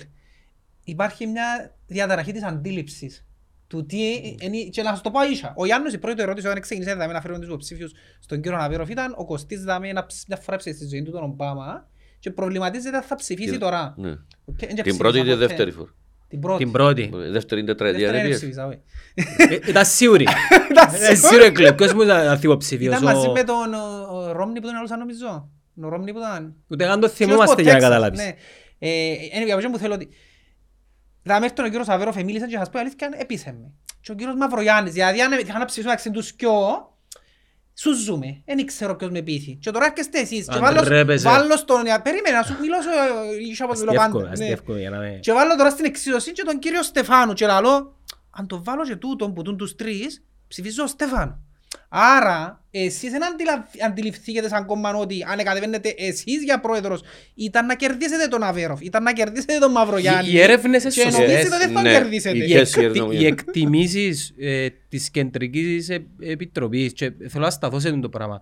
Τον τον παλμό εκτός που Τούτον τις είναι η αντίληψη. εσωκομματικές Νιώθω ότι δεν ομάδες πιάνουν την και αντίληψη. την κεντρική ε, επιτροπή ε, πιάνουμε τον και που την ευρύτερη ομπρέλα της αριστεράς Ναι. επειδή έχει πολλά παιδιά Ναι. τα οποία είναι άστεγα. Έχει, η αριστερά έχει πολλά μεγάλο ποσοστό άστεγων Και φίλων τούτο της. που είπε πριν ότι είμαι αριστερό και δεν το ξέρω. Έχει πολλούς έτσι. Α, Μπράβο ρε Κωστή, πάντα... Ε, μα, ε, Λάω σου αφού είσαι αριστερός και δεν το καταλάβεις. Ήθελα να το πω το πράγμα και πια στη λέξη μου. στο άμμο. Έχει και κόσμο που μπορεί να μην αυτοπροσδιορίζεται στην αριστερά. Αλλά η πολιτική του ατζέντα, οι ευαισθησίες του, οι προτεραιότητες του συναντώνται με την πολιτική ατζέντα, τους στόχους, τι ευαισθησίε, τους οραματισμούς της αριστεράς. Όταν απευθύνεσαι ως κόμμα της αριστεράς, ασφαλώς απευθύνεσαι σε αυτούς που πρώτα απ' όλα αυτοπροσδιορίζονται στην αριστερά, αλλά την ίδια ώρα, ειδικά στη σύγχρονη κοινωνία που πολλά προοδευτικά καθήκοντα για επίλυση πολλών προβλημάτων, είναι η αριστερά που πρέπει να βγαίνει μπροστά. Και να συγκινεί και τον κόσμο που μπορεί να σου λέει ότι κύριε, εγώ δεν είμαι αριστερός, αλλά παραδέχομαι ότι έχετε μια σοβαρή, στιβαρή ε, πρόταση, η οποία είναι προς όφελος όλων μας, και εγώ θα συστρατευτώ μαζί σου. Άλλωστε το ΑΚΕΛ είναι, έγινε μαζικό κόμμα και είναι μαζικό κόμμα, αγκαλιάζοντας όχι μόνο αριστερούς, κυρίως αριστερούς, απευθύνεται στην αριστερά, αλλά και ανθρώπους οι οποίοι συναντώνται με την αριστερά μέσα από την αντιμετώπιση των διαφόρων προβλημάτων και της προοπτικής. Αυτό θέλουμε να το επαναφέρουμε, να το ζωντανέψουμε, να το φρεσκάρουμε στις σύγχρονες συνθήκες. Και για να το αντιληφθεί ο κόσμος, πρώτα απ' όλα πρέπει να καταφέρεις να επικοινωνήσεις αυτό το μήνυμα. Νομίζω το, το, το θέμα που γύρεται εδώ, με το πρόβλημα είναι η- ο τρόπος επικοινωνίας. και ο τρόπος και η, ε, και η, Και το μήνυμα η που σωστή σκένει. αντίληψη που πάει. Διότι όχι όλοι έχουν τις ίδιες προτεραιότητες ή έχουν τον ίδιο τρόπο να δέχονται και να αντιλαμβάνονται κάποια πράγματα. Άρα η δική σου, η, ο τρόπος επικοινωνίας πρέπει να είναι πολυεπίπεδος, αλλά οι στόχοι πρέπει να είναι συγκεκριμένοι. Ακόμα και ο τόπος Ο λόγος που επικοινωνίας. εβάλαμε, ναι, εντάξει, παρότι βλέπω ανθρώπους της ηλικίας του παπά μου που είναι 86 χρονών και μες στον καφενέ σαν παίζουν πιλότα, που μπαίνουν και μες στο facebook και κάνουν και κανένα like, κάνουν και κανένα share και λέτε ρε κουμπάρε, Τι είναι σιγά πιο- σιγά. τι είναι πιο εθισμένοι στην τεχνολογία. Ε, ναι, επειδή αλλά Ναι. έχουν όσο, ελεύθερο πα- χρόνο. όσο πάμε Και πιο πιο κάτω, ενεργοί. ναι, όσο πάμε πιο κάτω όμως είναι και πιο ε, εύκολο για τους νεαρούς. Ε, Ουσιαστικά λειτουργούν μόνο με τεχνολογία σε σημείο που θεωρώ ότι φτάσαμε και σε κάποια επικίνδυνα φαινόμενα. Εθώρουν προχτές, αλλάς σου και κουβέντα, αλλά έτσι θα αξιάσω για τζιόν που λαλούσαμε. Ε, εθώρουν ήμουν μες στο αυτοκίνητο και σταμάτησα στα φώτα της τροχέας. Και είχε ένα καφέ και αμέσως κάθονταν τέσσερις νεαροί. Στο καφέ γιατί πάεις; Πάεις ε, να πιεις έναν καφέ, να ανταλλάξεις μια κουβέντα με τους φίλους σου, άντε και να έχεις και τη μάπα. Εντάξει. Ε, κάθονταν και τέσσερις σε έναν τετράγωνο τραπέζι και ήταν και τέσσερις σκυμμένοι πάνω στο ε, τηλέφωνα τους και παίζαν ή επικοινωνούς. Ε, τούτο που λαλούμε ο άνθρωπος τελικά είναι κοινωνικό νόν και είναι η επικοινωνία μεταξύ μας. Να χαθεί και εκείνος στο τέλος τέλος και δεν ξέρω πόσο άνθρωποι είναι να είμαστε. Να κλείσω αυτή την παρέθεση. Να έρθω πίσω ότι είσαι τούτο. Ότι εμείς φιλοδοξούμε να επαναφέρουμε το ΑΚΕΛ σε σύγχρονες συνθήκες, τσαμέ που το ίδιο έθεσε τον εαυτό τους σε άλλες δεκαετίες. Ότι είναι, θα είναι μια ισχυρή δύναμη που χέρι κύρος, μπορεί να μην το ψηφίζουν διάφοροι, αλλά να λούν μάλιστα κύριε, σοβαρόν, στιβαρόν έχει άποψη. Μπορεί να διαφωνούμε την άποψη του είτε για, είτε για ιδεολογικούς, είτε για τα συμφέροντα μου συγκλίνουν μαζί του, είτε για άλλους λόγους, αλλά εντζαμέ. Και για το κάνει τούτο πρέπει ο άλλος να το καταλάβει. Εβάλαμε να κάνουμε καταστατικό συνέδριο στο φθινόπωρο του 23. Το Σεπτέμβριο. Ε, το φθινόπωρο Ναι. είπαμε, διότι μπορεί να προλάβουμε Σεπτέμβριο, μόνο Οκτώβριο και λοιπά έχουμε και τις διαδικασίες, τις οποίες πρέπει να ακολουθήσουμε. Και είναι δύο οι βασικοί άξονες. Πώς καλυτερεύεις τον εαυτό σου και πώς καλυτερεύεις τη σχέση με την κοινωνία που είναι αλληλοσυμπληρούμενη και Πώς αλλη- προσαρμόζεσαι; αλληλώδεται. Έτσι, χωρίς να σωματώνεσαι. Δηλαδή να μην γίνεσαι ουρά, να είσαι μπροστά. Ναι. Και όταν λέω, το λέω τούτο γιατί είναι η κοινωνία. Έχουμε έναν όραμα για τη σοσιαλιστική κοινωνία, αλλά την ίδια ώρα δεν περιμένουμε τη Δευτέρα παρουσία ποτέ να ξημερώσει. Είναι εσύ που πρέπει να οριμάζεις τον υποκειμενικό παράγοντα που μίλησαμε για οριμότητα. Ε, και για πώς να τον οριμάσεις, για να καταλάβει ο Κωστής, που δεν το βάλει ιδεολογικά το θέμα, αλλά βάλει το από την πλευρά το τι ακούει και με τη βάση τους κανόνες της λογικής να κρίνει, να καταλάβει ρε κουμπάρε, έχει πρόβλημα το περιβάλλον. Και τα με διακυβεύονται με την ας- προσαρμογή των οικοδομικών ζωνών, για παράδειγμα, εάν θα φάμε το πράσινο και το ακέλ είναι μπροστά, εμένα δεν ενδιαφέρει με το πράσινο. κουμπάρε. Αφού το λαλεί το ακέλ το πράγμα με αυτόν τον τρόπο, άρα εγώ εκτιμώ το ακέλ. Έτσι να έρθω να σου λαλώ μεγάλα λόγια και να σου αναλύσω τη μικρή και μεγάλης θεωρία της υπεραξίας του Μάρξ που καλά καλά ούτε και εγώ δεν την κατάλαβα και να έρθω να σε πείσω για να γίνεις αριστερός. Θα σε πείσω μέσα από την καθημερινή μου δράση ότι ναι, είμαι υπέρ του δημοσίου συμφέροντος, της κοινωνίας, των πολλών, όλων ημών και μου περιλαμβανομένου. Βάλλονταν μπροστά πάντοτε το εμείς, γιατί το, ε- το εγώ μπορεί να εξυπηρετείται σταθερά με το εμείς. Αν εξυπηρετείται μόνο το εγώ, κάποια στιγμή θα εξυπηρετείται το εγώ και να σε εγκαταλείψει. Ναι. Ε, ε, ε, θέλω να προσθέσω ότι ε, στη βάση των ε, λεγόμενων σας, εκείνο που διακρίνει η ευρύτερη αριστερά είναι ακριβώς τούτο που ε, μιλήσατε τώρα, ότι το ΑΚΕΛ πώς γιγαντώθηκε μέσα από τους αγώνες μιας άλλης εποχής. Και επειδή οι εποχές αλλάζουν, οι αγώνες τώρα είναι διαφορετικοί. Οι γενιές αλλάζουν και τα ενδιαφέροντα και οι ευαισθησίες του νέου κόσμου που έρχεται στο εκλογικό καλάθι τέλος πάντων είναι διαφορετικά. Και να ήθελα κάποια θέματα να τα, να τα ακούσω για να δω και που- σε ποιο βάθος είμαστε. Ε, πριν μου πεις να σου πω ένα σχόλιο δαμέα, μου επιτρέπεις, Γιάννη, να μου το πεις το ερώτημα. Τα βασικά ζητήματα βέβαια έχουν Και παραμείνει. μόνο οι εργαζόμενοι και η οικονομία. Ναι, ναι, ε, παραμείνα, διότι το να τίθεται ζήτημα επιβίωσης του πλανήτη ε, θέμα που επηρεάζει όλους. Έτσι. Εν νιώθω όμως το ΑΚΕΛ ότι είναι έντονα Λοιπόν, τσάμε. ε, και να χρησιμοποιήσω μια πάρα πολύ προσφυλή ε, αναφορά του Μάρξ που δεν είναι δική του, δανείστηκε το που άλλους αλλά και το ανάφερε πάντοτε. Ο Μάρξ είναι ότι το σύστημα τούτο δηλαδή, που στηρίζεται πάνω ε, στην ε, όλη του την ανάπτυξη πας στο κέρδος καταστρέφει με τον τρόπο που λειτουργεί, είτε το θέλεις είτε όχι, τον άνθρωπο και το περιβάλλον. Ε, βλέπετε να μου γίνεται στον παγκόσμιο χώρο σήμερα και στη γειτονιά μα με τους πολέμους, τα έτσι, αγιο τάλος, πώς κλπ. Βλέπω να μου γίνεται με το περιβάλλον που θέτουν υπαρξιακό ζήτημα. Και τούτα όλα τα ζητήματα σιγά σιγά κατεβαίνουν και στα πιο μικρά. Η διαφορά της εποχής εκείνης με τη σημερινή, τη στην Κύπρο πάντοτε μιλούμε, είναι ότι τότε ο κόσμος, ο φτωχός που ήταν, ήταν ενδημική φτώχεια, ήταν η καταπληκτική πλειοψηφία του κόσμου. Ελάλε σου ρέγουν παρέα μα τώρα των ε, ακελιστών, των αριστερών που ήταν μαζί τους στις απεργίες, που ήταν μαζί τους στις κινητοποιήσεις που διεκδικούσαν μαζί, δεν είχε τίποτε να χάσει ο κόσμος. Έτσι. Και τώρα είναι στην πράξη είναι ότι ρε, μα τούτος- τούτος είναι μαζί μου. Α, ένα αριστερός, και ο αριστερός, αφού κοινό βοηθάμε. Έπιανε το πρακτικά. Στο σύγχρονο κόσμο, εντός εισαγωγικών, ο ταξικός εχθρός ή τα προβλήματα είναι πιο αόρατα. Δεν τόσο ορατά. Ε, τα πάντα καταλήγουν στον Ναι. ταξικό διαχωρισμό. Έτσι. Και ε, τελικά, σε τελική ανάλυση, να το βάλουμε. Το, διότι για να πηγαίνει στην τελική ανάλυση, και κάνω μια ανάλυση, να πρέπει να στραφώ πίσω να κάνω και μια σύνθεση, διότι έχει να κάνει με ανθρώπους. Πώς αντιλαμβάνονται οι άνθρωποι, έχει να κάνει με κοινωνική συνείδηση, πώς θα απευθυνθώ κοντά τους, είναι να το καταλάβουν. Ε, να συστρατευτούν, ε, θα συστρατευτούν, είναι τόσο απλά. Το να κάνεις ανάλυση είναι εύκολο. Την ώρα που να κάνεις πολιτική, να πρέπει να συνθέσεις για να μπορείς να απευθύνεσαι στην κοινωνία, να σε ακούει, να σε καταλαβαίνει η κοινωνία. Ότι πολλές φορές μπορεί να μιλάς και να μέσα σε καταλαβαίνει η κοινωνία. Ακόμα και το απλό που είπες Κωστή, ότι μα θεωρούμε το ΑΚΕΛ λαλού διάφοροι που θέλουν στήριξη να κάνει κάτι. Όχι, κάνει το ΑΚΕΛ, απλώς δεν το καταλαβαίνουν, ευθύνη δική μας. Αλλά και τούτο για να το κάνεις, πρέπει να βάλεις το νου σου να σκεφτεί το να το κάνει μέσα στις παρούσες συνθήκες. Οι σύγχρονες κοινωνίες είναι πολλά πιο δύσκολες. Και περίπλοκες. Διότι κάνουν- και και περίπλοκες. πολυδιάστατες. Γιατί κάνουν πολλά πιο σύνθετη την ιστορία με την κοινωνική συνείδηση.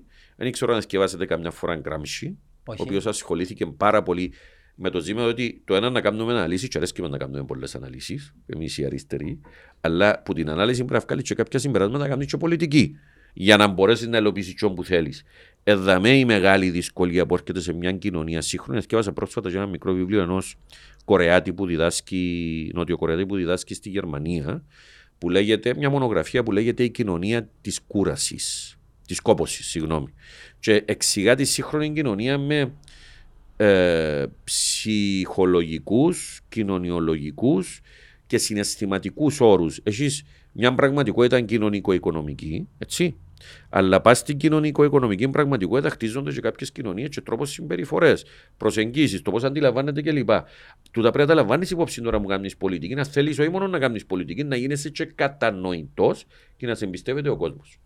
Και γι' αυτό που, sorry, πριν να το πεις, ε, ε, γι' αυτό που πολλοί λένε ότι η αριστερά ε, είναι περισσότερο ιδεολογία παρά πρακτική. Και όμως η αριστερά είναι Ε, εν τούτον το και δύσκολο ιδεολογία που και λαλείτε. πρακτική. Η Είναι αριστερά εμεγαλούργησε παγκόσμια εκεί που έπιανε το βούμπου τα κέρατα στην Ναι. ε, πρακτική. Για παράδειγμα, πότε μαζικοποιηθήκαν τα αριστερά κομμουνιστικά κινήματα των καιρών του φασισμού, έτσι, Ναι. στον Δεύτερο Παγκόσμιο Πόλεμο και Πολλά πριν λογικό. και μετά. Ναι, διότι ο κόσμος ο άλλος που βλέπει και εν αυτό προσδιορίζει τον εαυτό του στην αριστερά, θεωρεί τον κίνδυνο του φασισμού. Και λέει σου ρε κουμπάρε, ποιοι ευκήκαν μπροστά και αντιμετωπίζουν τον φασισμό, οι αριστεροί. Άρα είμαι και εγώ αριστερός. Άρα και εγώ συντάσσουμε αυτό το κίνημα.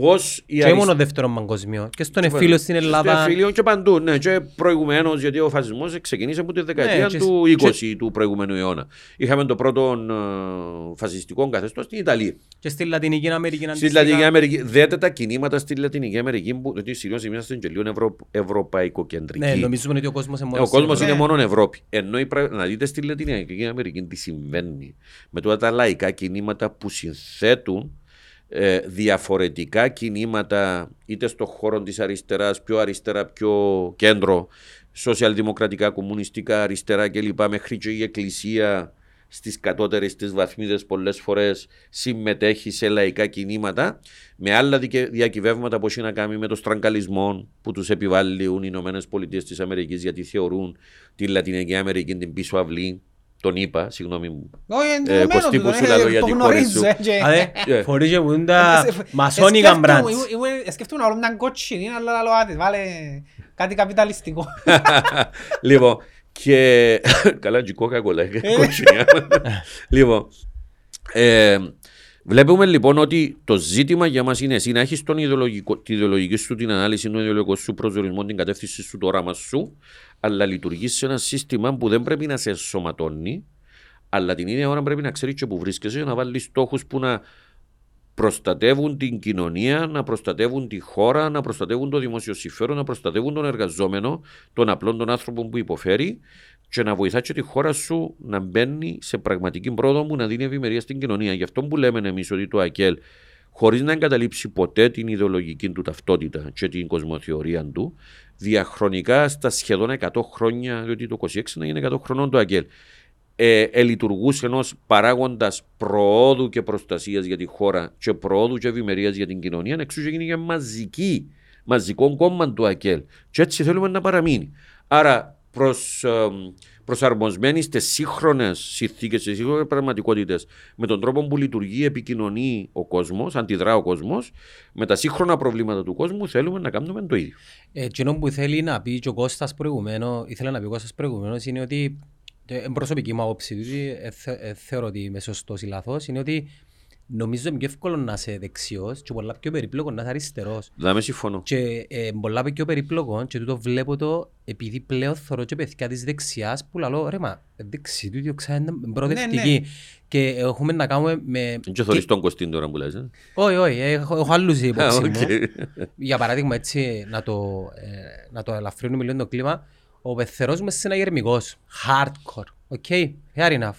και έχει πολλές φορές που το λέω, ε, τάδε. Ε, εσύ είσαι αριστερός και δεν το ξέρεις λαλό του, αλλά επειδή είναι τέτοι- ε, Είναι πιο με- εύκολο να είσαι δεξιός ε, με παρά τέτοιον αριστερός. τρόπο Ναι. δομημένη η, η, η, η, η, η- η εκπαίδευση μας, το τρόπο που μεγαλώσαμε, που, ε, Όχι μόνο και κάποια, πρα- ξέρεις, εγώ πιστεύω πάρα πολύ ότι η αριστερά πρώτα πρώτα πρέπει να είναι ορθολογική. Η αριστερά, ε, σύντροφε Έτσι, και μου ναι, θέλω ναι. να πω είναι, δεν είναι το άγγελ.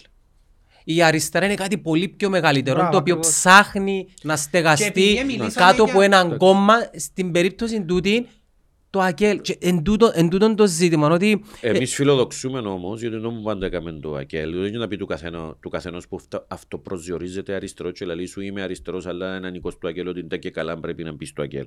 Αλλά να νιώσει κάποια στιγμή εκείνος ότι ναι, το ΑΚΕΛ με καλύπτει Ναι. στα βασικά. Αυτό Μάλιστα. θέλω να Και κάνω. τα θέματα τα οποία. Sorry, ένα Ναι. λεπτό, θα ολοκληρώσω και να το αφήσω σε σένα. Θέματα π.χ. όπως, ε, να το πω πιο έτσι, ε, μπακαλίσιμα ή λαϊκίστικα ή πώς θέλετε πείτε το, ε, εν της μόδας να είσαι αριστερός στο παγκόσμιο τώρα. Βλέπε κλιμα, ε, κλιματολογική, κλιματολογικές αλλαγές ε, και τα ζητήματα που γύρονται. Ούλα ρε, ρατσισμός, Δικαιώματα, ε, gender ομοφιλοφιλία, issues, Ναι, ούλα. αλλά δε- ΛΟΑΤΚΙ. λέτε όμως, Πρέπει να πάω λίγο, συμφωνώ μαζί σου ότι πρέπει να είναι μπροστά η αριστερά, δεν μπορεί να μένει μπροστά και στα θύματα των δικαιωμάτων Και που έχεις παντού. εσείς. Ναι, και στο περιβάλλον και στα ζητήματα της οικονομίας και στα θέματα της κοινωνίας. Είναι έτσι που Να μην πω για τον κερδίζεις πολιτισμό και τη την λαϊκή- τέχνη. Μα ο πολιτισμός και Η η οποία τέχνη έτσι αλλάζει. αγιάζει- Αλλάζει. Να πω κάτι όμως. Ε, να το, επειδή αναφέρες ότι είναι πιο ε, εύκολο να είσαι δεξιός παρά και πιο δύσκολο να είσαι αριστερός. Χωρίς να θέλω να θίξω τους ανθρώπους που ε, Ναι, προσέχουν ναι, να αλλά βάρτο, τούτο έχει να κάνει και με κάποια ζητήματα τα οποία εμφανίζονται στη συνείδηση του ανθρώπου και για να τα κάνεις έτσι, μια, ξέρετε, η πνευματική λειτουργία του ανθρώπου έχει τρία στάδια. Η καταπληκτική πλειοψηφία των ανθρώπων ε, κρίνει στο πρώτο στάδιο που είναι η, η συναισθηματική διαμόρφωση Ναι. κάποιων πραγμάτων. Δηλαδή, περισσότερο είναι το συνέστημα που σε βάλει να προσεγγίσεις, μαθαίνεις που τις ε, αποφασίζεις που τις περιραίουσε ατμόσφαιρες Που τον κλπ. κύκλος σου, Ναι, που- έτσι λοιπόν. Ε, ή και που πιάνει το οικογενειακό σου περιβάλλον, που πότε προέρχεσαι κλπ. κλπ, κλπ. Το δεύτερο και τρίτο στάδιο της πνευματικής λειτουργίας είναι πλέον να ξεκινήσεις να κάνεις και κρίση, να κάνεις σκέψη και να καταλήγεις κάπου.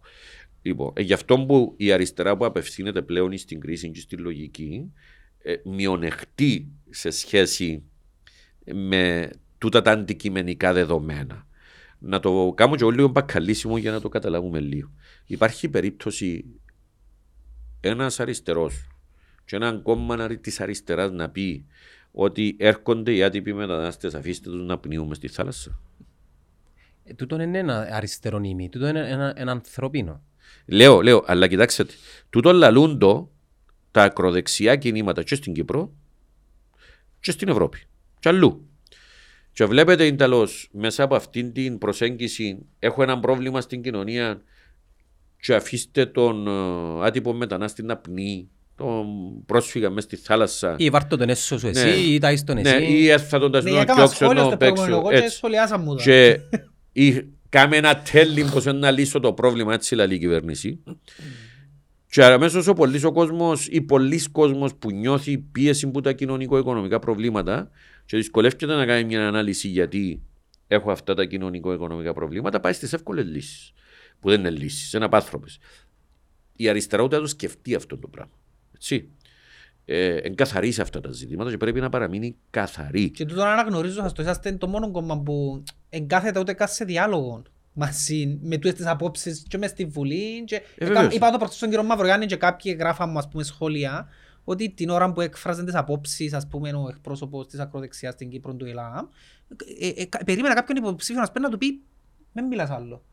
Του οι απόψεις είναι ακραίες, είναι επικίνδυνες και είναι ακριβώς σε τέτοιες περιόδους κρίσης που τούτες οι απόψεις Γι' βρίσκουν αυτό ένα εμείς που φως. ποτέ δεν έκαναμε διάλογο Ναι. και θα σας πω ότι το 18 τότε υποψήφιος ήταν ο Μαλάς, ότι ο Μαλάς δεν δέχτηκε να πάρει τις θέσεις του για το δεύτερο γύρο Ναι, θυμούμαι του το ΕΛΑΜ. βίντεο. Ενώ όχι μόνο ο Αναστασιάδης πήρε τις θέσεις του ΕΛΑΜ, αφού εξαφάνισε και θέσεις του για να μην λαώνει το ΕΛΑΜ. Ναι. Εντάξει, είναι λογικό. Το ΕΛΑΜ εμ- εμ- εμ προέρχεται από τη δεξιά.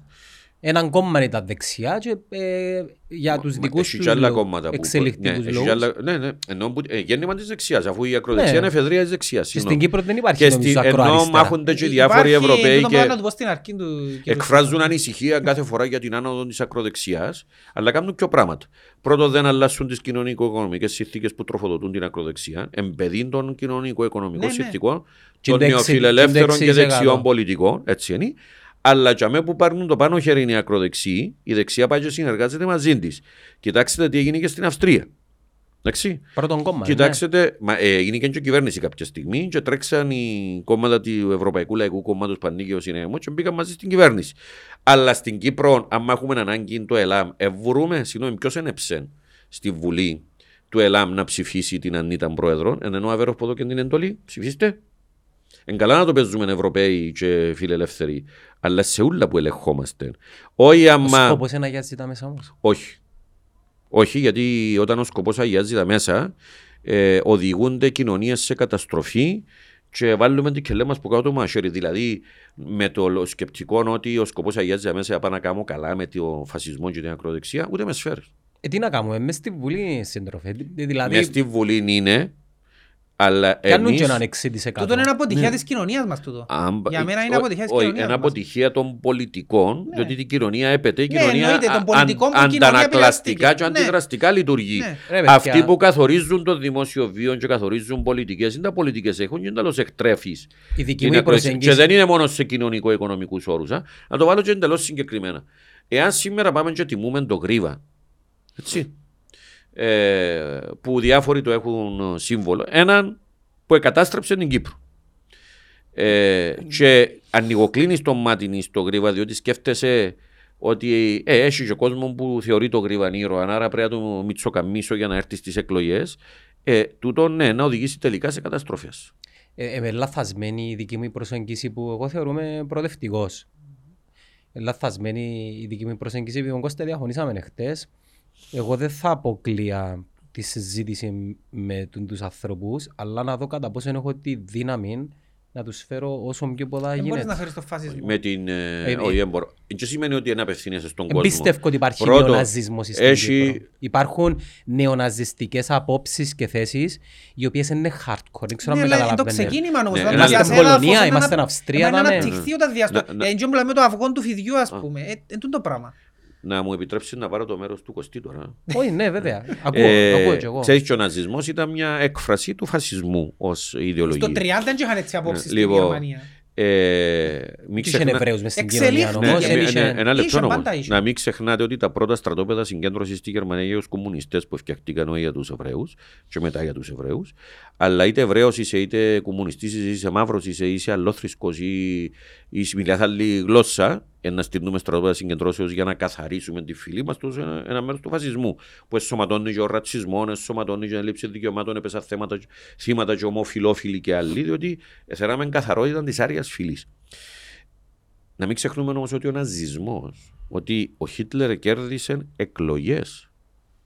Δηλαδή με την αστική διαδικασία της δημοκρατίας κέρδισα εκλογές και ύστερα κατάργησα. Ε, πριν τις εκλογές όμως έκαμε διάφορα για να τις Α, μπράβο, δάμε ερχόμαστε στο αυγό του φιδιού. Ναι. Όταν υπήρχαν μες στις συνθήκες του έτους Μεσοπολέμου, της κρίσης, της ε, αναξιοπρέπειας, διότι η Και της Γερμανία οικονομικής ύφεσης. ιτήθηκε. και η κρίσης μεγάλης, 29-33. Το 29, Ναι, ναι. ήταν η Και- Ήταν το αφορμή. κράχ. Ήταν η 33 τιμένη. πήγαινε στο Τρίτο Ράιχ. 33. Ε, 29-33 Το 29 η μεγάλη ήταν το κρίση, κράχ και η μετά ήταν η μεγάλη κρίση. κρίση του καπιταλισμού. Ναι. Λοιπόν, η Γερμανία ιτημένη και χροκοπημένη που το Τον δε- πρώτο πρώτο παγκόσμιο, παγκόσμιο ε, πόλεμο Πολλούς δανεισμούς Κι αν το που τούτο την το Αμερική. αφήγημα και χρησιμοποίησαν το. ευκήκαν με ορολογία ψευδοαριστερή, εξού και το σοσιαλισμός ή το εθνικό σοσιαλισμό, και παντρέψαν τον λαϊκισμό σε επίπεδο ε, κοινωνικο-οικονομικής πολιτικής, τον λαϊκισμό, όχι τίποτα άλλο, μαζί με το εθνικό. Ελάλε του Γερμανού, θα πιάμε πίσω τα εδάφη που εχάσαμε και να επαναφέρουμε τη μεγάλη Γερμανία, όπως και στην Ελλάδα, είναι η Ελλάδα των ε, τριών υπήρων και των πέντε θαλασσών, μεγάλη ιδέα κλπ. κλπ. και παντρεύτηκε με μια α, απάνθρωπη ιδεολογία του φασισμού, έτσι, και φτιάξαν το, το μείγμα το εκρηκτικό και το καταστροφικό, ε, το ιδεολογικό πολιτικό, που τελικά έφκαλε και το τέρας που λέγεται Χίτλερ. Ώσπου να κερδίσει τις εκλογές ο Χίτλερ, είναι τέλος λειτουργήσε τότε το κατεστημένο και το προ- παραδοσιακό Σφυρούσε πολιτικό ένα δι- σύστημα. σφυρούσε ένα διάφορα. Κάποιες σφυρούσα διάφορα, πέρα από τους κομμουνιστές και της αριστερής σοσιαλδημοκρατίας τότε που ε, κατάγγελαν, ε, βρεθήκαν απέναντι, Εκρούσαν ε, σκοτωθήκαν μες στους δρόμους κλπ. Και ένα μέρος του κεφαλαίου, του μεγάλου κεφαλαίου και της παραδοσιακής πολιτικής ελίτ, πήγε και συμμάχησε με το φασισμό. Άλλοι με ψευδεσίσεις και άλλοι γιατί ήθελαν να προστατεύσουν το σύστημα. Γι' αυτό που λέω ότι είναι εφεδρεία της δεξιάς ή ακροδεξιά. Η αριστερά δεν μπορεί να λειτουργεί με αυτόν τους όρους και ούτε αποδέχεται να συνομιλήσει με τα φασιστικά και τα ακροδεξιά κινήματα. Τούτο δεν σημαίνει ότι μέσα στη λαϊκή βάση, μέσα στην εκλογική βάση των ε, ακροδεξιών και φασιστικών κομμάτων δεν υπάρχουν και λαϊκά στρώματα στα οποία πρέπει να απευθύνεσαι για να τους απεγκλωβίσεις από αυτή την επικίνδυνη κατάσταση στην οποία μπήκαν, όχι γιατί ήδη νιώθουν φασίστες ή γιατί ρατσιστές, γιατί νιώθουν ότι τους διούν λύσεις απλοϊκές, Ναι. επικίνδυνες και ανεφικτές, ε, σε υπαρκτά προβλήματα που νιώθει ο άλλος. Άρα, για να αντιμετωπίσει τον φασισμό, πρώτο χρειάζεσαι ποτέ να μην κάνεις διάλογο μαζί του. Δεύτερο, να έχεις πολιτικο-κοινωνικο-οικονομικέ πολιτικές που ακυρώνουν την κοινωνική βάση εμφάνισης του φασισμού και να είσαι αποφασιστικά με πολιτικούς όρους απέναντι από αυτό το κίνημα. Όχι να του νεύκω, να τους νεύκω ψηφίστε για να βγάλουμε τώρα πρόεδρο της Βουλής. Ε, Και να έρχεται μετά ο Χρήστος Χρήστου και να ζητά και, τα... και αντίδωρο. Ε, σηκώστηκε και είπε, Μα ψηφίσαμε σας. Θέλουμε και εμείς μερίδιο από την εξουσία. Ε, το αφήγημα του. ε, Προ, πρωτού φτάσω σε την ερώτηση, το ΑΚΕΛ τελικά είναι ένα ε, σύγχρονο κομμουνιστικό κόμμα ή είναι ανθρώπινο σοσιαλιστικό όπως ε, λέει το καραστατικό του. Κοιτάξτε, η... Τι από τα δύο το είναι; ΑΚΕΛ έχει την ε, κομμουνιστική κοσμοθεωρία ενός ιδεολογική του ταυτότητα, τον μαρξισμό-λενινισμό, το οποίο, ο οποίος συμπληρώνει. Τι σημαίνει τούτο για το έναν τέλος. νέο, ο οποίος δεν μπορεί να αντιληφθεί τι είναι ο Μάρξ, τι είναι ο κομμουνισμός; Ε, Δηλαδή, εμείς δεν καταλαβαίνουμε Ε, α, απολύτω. τούτον ε, ξεκινούν τα πιο δύσκολα. Είναι η διότι- κουβέντα που κάναμε. Κάποιοι έχουν παράπονο ότι δεν είσαστε αρκετά κομμουνιστές και κάποιοι είσαστε πολλά κομμουνιστές. Τελικά τι είναι το ΑΚΕΛ; Ε, επειδή ακριβώς όταν το συζητήσεις θε, κοσμοθεωρητικά και ιδεολογικά είναι πιο δύσκολο να γίνει κατανοητό, διότι όχι όλοι ασχολούνται, μάλλον πολύ λίγοι ασχολούνται με αυτό το αντικείμενο και ε, να φτάσουμε και σε αναλύσεις που πολύ δύσκολα γίνονται αντιληπτές. Η, με- η μεγάλη, Πιο απλά, πιο απλά το σήμερα. μεγάλο μέρος της κοινωνίας σε καταλάβει στην πολιτική σου δράση. Επομένως, στην πολιτική σου δράση, έχοντας το όραμα σου, το οποίο γίνεται και πολιτική, όχι μόνο για να πάμε στο σοσιαλισμό, αλλά για το πώς βελτιώνεις στο βαθμό που μπορούν να βελτιωθούν και τα πράγματα στο υφιστάμενο σύστημα, κερδίζεις συνειδήσεις. Και αυτό είναι το μεγάλο στίχημα. Από εκεί και πέρα, ναι, αυτός ο οποίος μπορεί να το πάει και παρακάτω και να κάτσει να μελετήσει, να συζητήσει μαζί σου, να το εξηγήσεις. Έχω και εδώ μια προσέγγιση, η οποία είναι και δική μου. Ήταν, πιστεύω, το μεγαλύτερο κληροδότημα που άφησαν οι θεωρητικοί του μαρξισμού και το λαλεί η εντέκατη θέση για το Φόερμπακ που λέει ότι η, η θεωρία δεν είναι δόγμα, είναι καθοδήγηση για δράση. Άρα δεν θα καθούμε τώρα απλά να κάνουμε μια ανάλυση και να πω κομπάρε, αφού ο καπιταλισμός καταστρέφει τον άνθρωπο και το περιβάλλον, άρα τίποτε δεν διορθώνεται. Είτε εγώ στα προβλήματα τα καθημερινά και στα προβλήματα τα μεγαλύτερα που έχουν να κάνουν με την κοινωνία και υπαρξιακά και άλλα για το επίπεδο ζωής των ανθρώπων, να με ενδιαφέρει γιατί ο καπιταλισμός έτσι είναι, ή να μπω μες στη δουλειά και να προσπαθήσω να τα βελτιώσω όσο γίνεται, έχοντας αντίληψη ότι τούτα τα προβλήματα ε, θα πάυσει να τα αντιμετωπίζει η ανθρωπότητα σε ένα άλλο σύστημα. Αν μείνεις μόνο στο άλλο σύστημα και να ασχολείσαι με το σήμερα, το αύριο, όπως το καταλάβει ο άνθρωπος, Πέρασες απλά, κρίση. Πέρασες κρίση. απλά θα είσαι απομονωμένος, κανένας δεν θα σε ακούει και να διερωτάσαι τελικά. Καλά, η ύπαρξή μου η πολιτική δικαιολογείται μόνο με το να λέω τι αναλύσει ή να κάνω και πολιτική και να έχει αποτέλεσμα θετικό για τη μεγάλη πλειοψηφία του κόσμου και για τη χώρα σου και να κερδίζω και συνειδήσεις και έτσι να καλλιεργώ και το έδαφος για το αύριο. Ωραία, έμεινε μας μισή ώρα επειδή ο Ναι, σύντροφος... απλά έναν τελευταίο... Όχι, είναι τελευταίο, έμεινε μας μισή ώρα να το Είναι χαλαρώσουμε ένα- λίγο. ναι, Πριν να το χαλαρώσεις, θέλω έναν τελευταίο παστού, τον πόντο σοβαρό εννοώ. Γιατί Ε, αντιλαμβάνομαι Όχι πως ότι- είναι χαλαρό. ε. Ναι, ε, ε, θέμα επικοινωνίας, εν τούτο που είπατε Ναι. και εσείς, ότι ε, θέμα επικοινωνίας. Υπάρχει μια αντίληψη, και έχω την και εγώ την αντίληψη, ότι δύο πράγματα, ότι τους δικούς του το ΑΚΕΛ δεν τους εκμεταλλεύκεται για να επικοινωνήσουν Εν τούτο τους το αξιοποιεί. αφήγημα. Αξιοποιεί. Εν τους αξιοποιεί και τα Μισή Μας Είμαστε βάζουν- ενάντια μας στην είσαι να μας εκμετάλλευση, κανονίσεις ρε Κωστή; Α; Μας είσαι να μας κανονίσεις. Ναι, προσπαθώ γιατί είναι το θέμα. και ταυτόχρονα, εκείνοι που είναι καλοί μες στο ΑΚΕΛ, ας πούμε, νιώθουμε ότι παραγωνίζονται κιόλας και δεν υπάρχει, άμα κάποιος έχει κάποιο αντίλογο σοβαρό μες στο ΑΚΕΛ, νιώθουμε ότι υπάρχει ένας παραγωνισμός. Θεωρώ ότι είναι ένα πολλά σημαντικό θέμα που το ΑΚΕΛ, δεν ξέρω αν το αντιλαμβάνεται, αλλά ο κόσμος, Να ακόμα και που προσθέσω δεν και είναι κάτι στην να αριστερά, είναι να πει ότι το ΑΚΕΛ τρώει, να το πω έτσι απλά, τρώει τους δικούς του και ειδικά εκείνους που είναι καλοί οι δικοί του. Εντάξει, το... Ε, ε, Τούτον εβίωσα το και εγώ προσωπικά.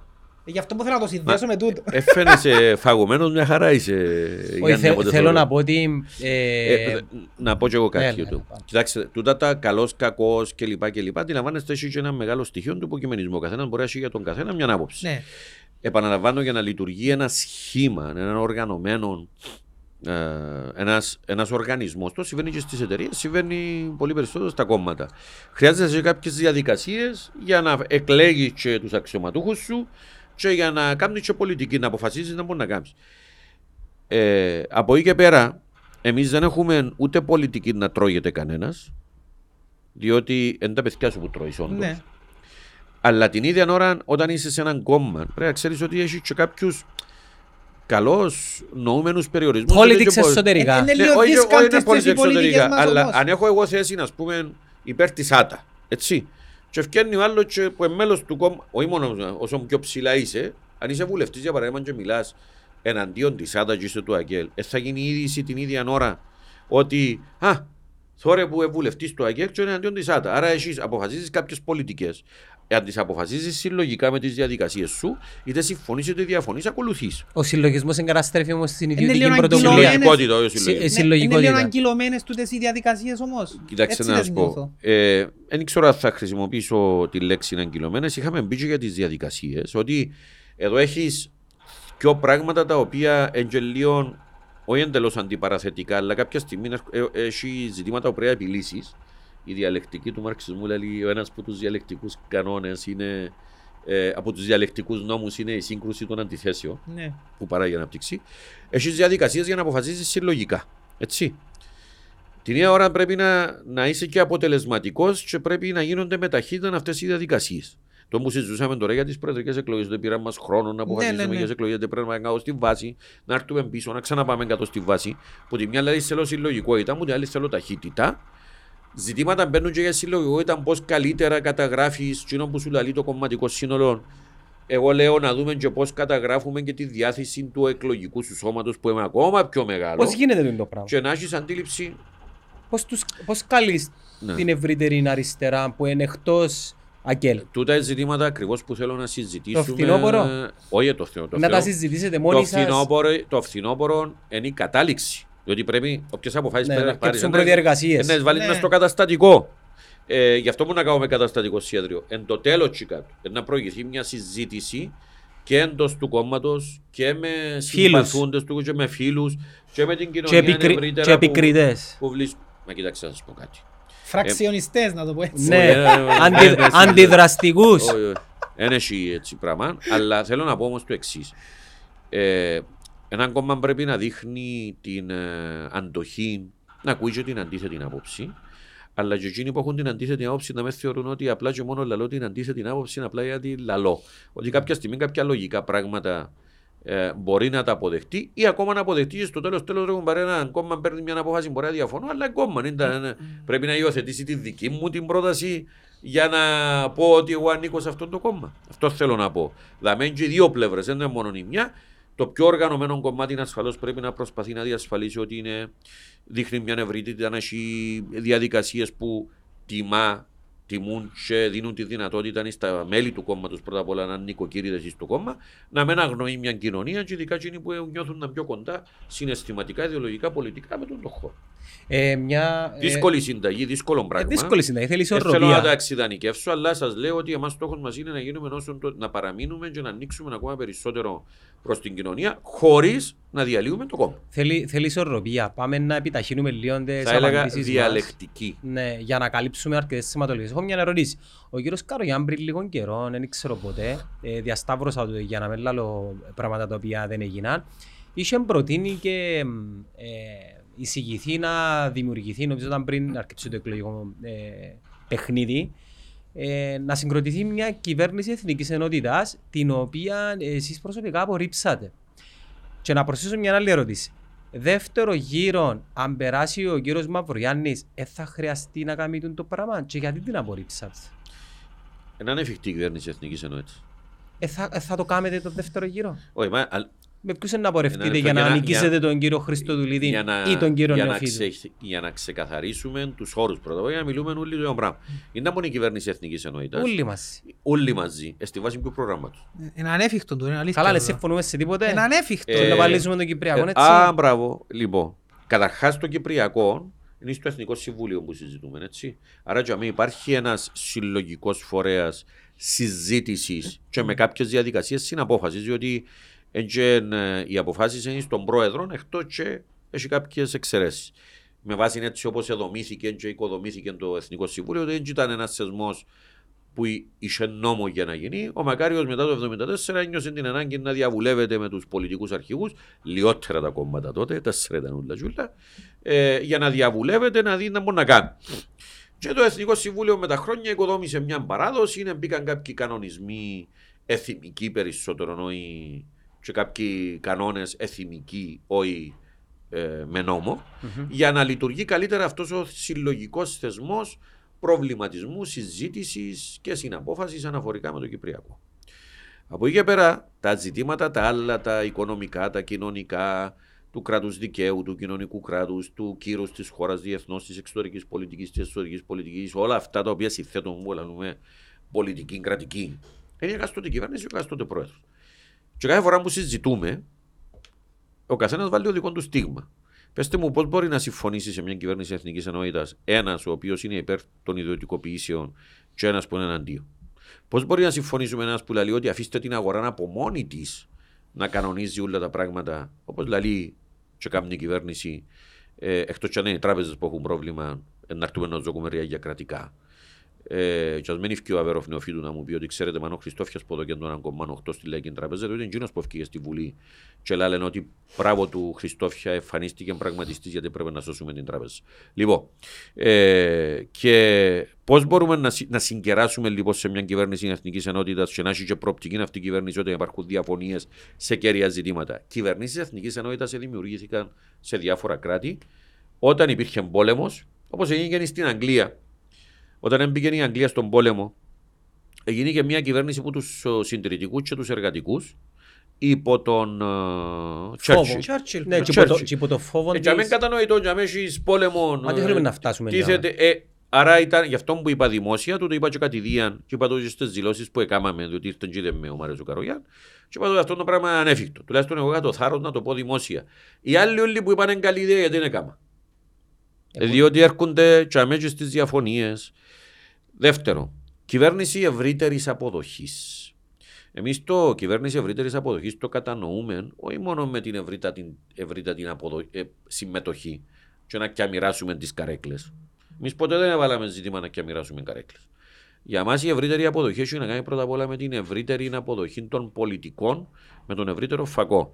Να υπηρετώ, και όπου λέω σαν και εργατική στην Αγγλία, τους πολλούς και όχι τους λίγους και τα μεγάλα συμφέροντα. Τούτη, ένα από τα χαρακτηριστικά τα μεγάλα αυτής της κυβέρνησης είναι ακριβώς αυτό το πράγμα. Και ένας από τους λόγους που πήγαμε στον Μαυρογιάννη σε έναν ανεξάρτητο υπερκομματικό με προοδευτικές ιδέες ήταν για να διευκολύνουμε και τους άλλους που, λαλούσαν- που λαλούν ότι θέλουν αλλαγή ε, να έρθουν κοντά, να συνενώσουμε δυνάμεις και να πετύχουμε στην αλλαγή πάνω σε έναν μίνιμουμ πρόγραμμα, να το πω έτσι. Έκαναν άλλες επιλογές, δικαίωμα τους, αλλά και εγώ έχω τη δυνατότητα και το δικαίωμα να τους επικρίνω. Πώς μπορείς, για παράδειγμα, να λες, όπως λέει ο Νικόλας Παπαδόπουλος, έχουμε την πιο διεφθαρμένη κυβέρνηση που υπήρξε ποτέ. Συμφωνώ μαζί του. Αλλά την ίδια ώρα να επιλέγεις Τον Υπουργό Εξωτερικών. τον Υπουργό Εξωτερικών και βασικό γρανάζι της κυβέρνησης, ο οποίος λέει κιόλας ότι ξέρετε, ε, δεν έχει διαπλοκή διαφθορά, είναι συστημικό το φαινόμενο. Ναι, συστημικό το φαινόμενο. Αλλά απογειώθηκε επί αυτών των ημερών. Πώς μπορείς να του κάνεις κριτική του Υπουργού Εξωτερικών τότε, του Χριστοδουλίδη, ότι μίλα για τεχνάσματα των καιρών του Βαροσιού και έφτιανε μπροστά το δίκο και οι άλλοι και κατηγορούσαν τον ότι είναι θόρεν το πρόβλημα πόρκε του. Πώς μπορείς να, τώρα να τον στηρίζεις και να λέει μπορεί να καθοδηγήσει την Κύπρο όταν επίενε για κυρώσεις στην Ευρώπη και τελικά ερχόμασταν κουρεμένοι. Και το ίδιο ισχύουν και για τον Αβέροφ Νεοφίτου, έτσι αμόχως τον έτσι έλαβε. Και για το, ξέραν όλοι, εμείς καταγγέλαμε το δημόσιο, αλλά λαούσαν μας ότι δυσφημίζουμε τον πρόεδρο. Ότι μιλά για δύο κράτη ο πρόεδρος και να μας πάρει στη διχοτόμηση. Ο κύριος Μαυρογιάννης όμως ε, ε, όταν ε, τον ερωτήσαμε δεν τοποθετήθηκε Ο, έτσι. είπε, διότι είδα του, ε, ότι όταν ερώθηκε καλά γιατί δεν διαχωρίσετε τη θέση σας, είπε ο Μαυρογιάννης, όταν του το είπε ο, ο πρόεδρος, είπε ότι πρόεδρε δεν είναι αυτή η πολιτική και είναι επικίνδυνο αυτό το πράγμα. Αλλά λέει σε μένα ως διαπραγματευτή, ποτέ δεν μου έθεσε μπροστά μου το, το καθήκον να προωθήσω την πολιτική των δύο κρατών. Ο πρόεδρος, γι' αυτό λέει, δεν μου είχε να καταγγείλω. Βέβαια, μίλησε ο, Είναι γνωστό ότι ο Αντρέα Μαυρογιάννης μίλησε με διάφορους και είπε: Παιδιά, πάμε σε αυτό το πράγμα ε, να καταστραφούμε, πρέπει να μείνουμε σε αυτό που έχουμε συμφωνήσει από το 1977 και αποτελεί την καθοδηγητική πηξίδα του διεθνούς παράγοντα, η τη ζωνική, την κοινωτική ομοσπονδία με πολιτική ισότητα. Ε, και μια σειρά από άλλα ζητήματα. Επομένως, ναι, εμείς επιδιώκουμε ευρύτερες συνενέσεις, αλλά πάνω σε συγκεκριμένες θέσεις. Όχι γενικά και αόριστα συμφωνήσαμε για τι. Και προσέξτε για να κάνω και μια παρέθεση. Να μου πει ο Νικόλας Παπαδούλος για τον Αβέροφ. Ήρθε ο Αβέροφ και είπε μου, λέει, να με στηρίξεις και πιάσει το μισό Υπουργικό Συμβούλιο. Ναι. Που την ανάποδη, λέει ο Είπε Αβέροφ. το δεν πει του. δημόσια τούτος σε κάποιες Ο δηλώσεις. Νικόλας Παπαδούλο είπε το σε συνέντευξη του. Πότε το κάνουμε τούτο; Όταν γίνονταν ακόμα οι συζητήσεις. Α, όχι πρόσφατα. Όχι, είπε το πρόσφατα ο Νικόλας Πρόσφατα, ρε, που είναι Παπαδούλο. στο φθινόπωρο. Και Ναι. διέψευσε... ε, η- Δεν είπε τίποτε, αλλά είπε η απάντηση από μέρους του συναγερμού. Ε, Γιατί το παίρνουμε ως δεδομένο ότι έτσι έγινε επειδή είπε τον Επειδή Νικόλα ξέρω Παπαδόπουλο. όταν που γίνεται. Α, εντάξει, άρα ε, trust me bro. Διότι όταν και εμείς μπήκαμε να- και προσπαθήσαμε να συζητήσουμε, ποτέ δεν δεχτήκαμε να συζητήσουμε για το τι θα πάρει ο καθένας. Είπαμε ότι το ένα είναι το θέμα. Το θέμα είναι, είναι τα πρόγραμμα να έχουμε και ποιον είναι να στηρίξουμε. Άρα μπορεί σε να ένα το υπηρετήσει. δεύτερο γύρο με τον κύριο Μαυρογιάννη, στο δεύτερο γύρο, ε, ε, θα δούμε ένα λιπερίσια. Στο δεύτερο γύρο ο κύριος Μαυρογιάννη, όπως και εμείς, να προσπαθήσουμε να μιλήσουμε με αυτούς που να μείνουν έξω. Αλλά πάντοτε με όρους ορθολογικούς. Ε, Να μιλήσουμε με συναγερμό. Και όχι. Εάν- Ε, τούτο να μου επιτρέψετε να μην. Κλειστά να μην χαρτιά. ασχο- Όχι, δεν είναι κλειστά χαρτιά, αλλά πρώτα απ' όλα δεν έχουμε ασχοληθεί με αυτό το θέμα, διότι είμαστε επικεντρωμένοι στο βασικό αυτή την ώρα. Ε, ο Μαυρογιάννης να είναι στο δεύτερο γύρο και με έναν ισχυρό ποσοστό και με μια ισχυρή δυναμική για να κερδίσουν οι εκλογές. Ε, θέλουμε να χάνουμε αυτή τη μεγάλη εικόνα της ώρας με το άλλο. Ε, το άλλο την ώρα του θα το δούμε. Ε, επαναλαμβάνω όμως ότι εμάς το διακύβευμα είναι να έχεις έναν πρόεδρο με έναν πρόγραμμα και με θέσεις, προτάσεις, που να αλλάξουν πραγματικά τα πράγματα. Και δεν θα αλλάξω απλά πρόσωπα, αλλά να έχω τις ίδιες πολιτικές, όπως λαλούν και ο Αβέροφ Νοφίτου και ο Νίκος ο Χριστοδουλίδη. Δηλαδή, στο τέλος, τέλος, αυτό είναι το βασικό διακύβευμα των εκλογών. Το 76% σύμφωνα με το Ευρωμανόμετρο θέλει αλλαγή, με τις δημοσκοπήσεις ακόμα πιο ψηλά. Κύριοι, θέλουμε αλλαγή. Ελάτε να αλλάξουμε τα πράγματα.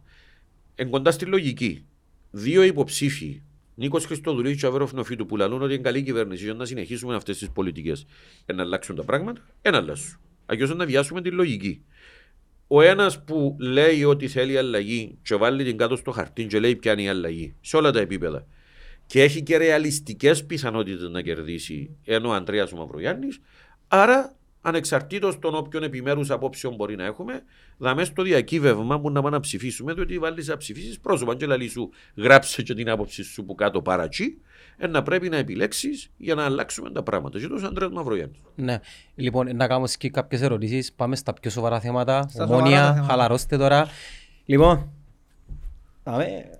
Η, η ομόνια είναι η αιτία που είμαι εναντίον του, του Αγγέλ, εγώ ξέρετε το φαντάζομαι. Ε, Υπήρε εναντίον του Διότι Αγγέλ, είναι- χάσαμε 2% τώρα. Διότι είναι, είναι η- η μικρογραφία του, η ομόνια είναι η μικρογραφία Θέλω να ρωτήσω πώς- των τρόπων που δουλεύει. με, Πιστεύω με, με, ότι... με, βάση, με βάση τούτον που πένω ο Κωστής, φαντάζομαι μεταξύ σου παρού και αστείου, πώς βλέπεις τη μετά εποχή Παπασταύρου η ομονία. Είσαι happy?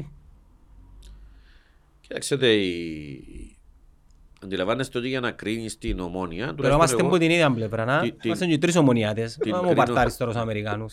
την κρίνω που δύο πλευρές. Το πρώτο να έχεις ένα σωματείο που να α, μην αρνείται την ιστορία του, να κρατεί τις Είμαστε αξίε. ευχαριστημένοι. Να κρατεί τις αξίες και τα ιδανικά, Ιδανικά. που δημιουργήσαν το σωματείο. Και εγώ χαίρομαι κάθε φορά που φέρνει προσφυγόπουλα η ομόνια στο γήπεδο για να τα φιλοξενήσει.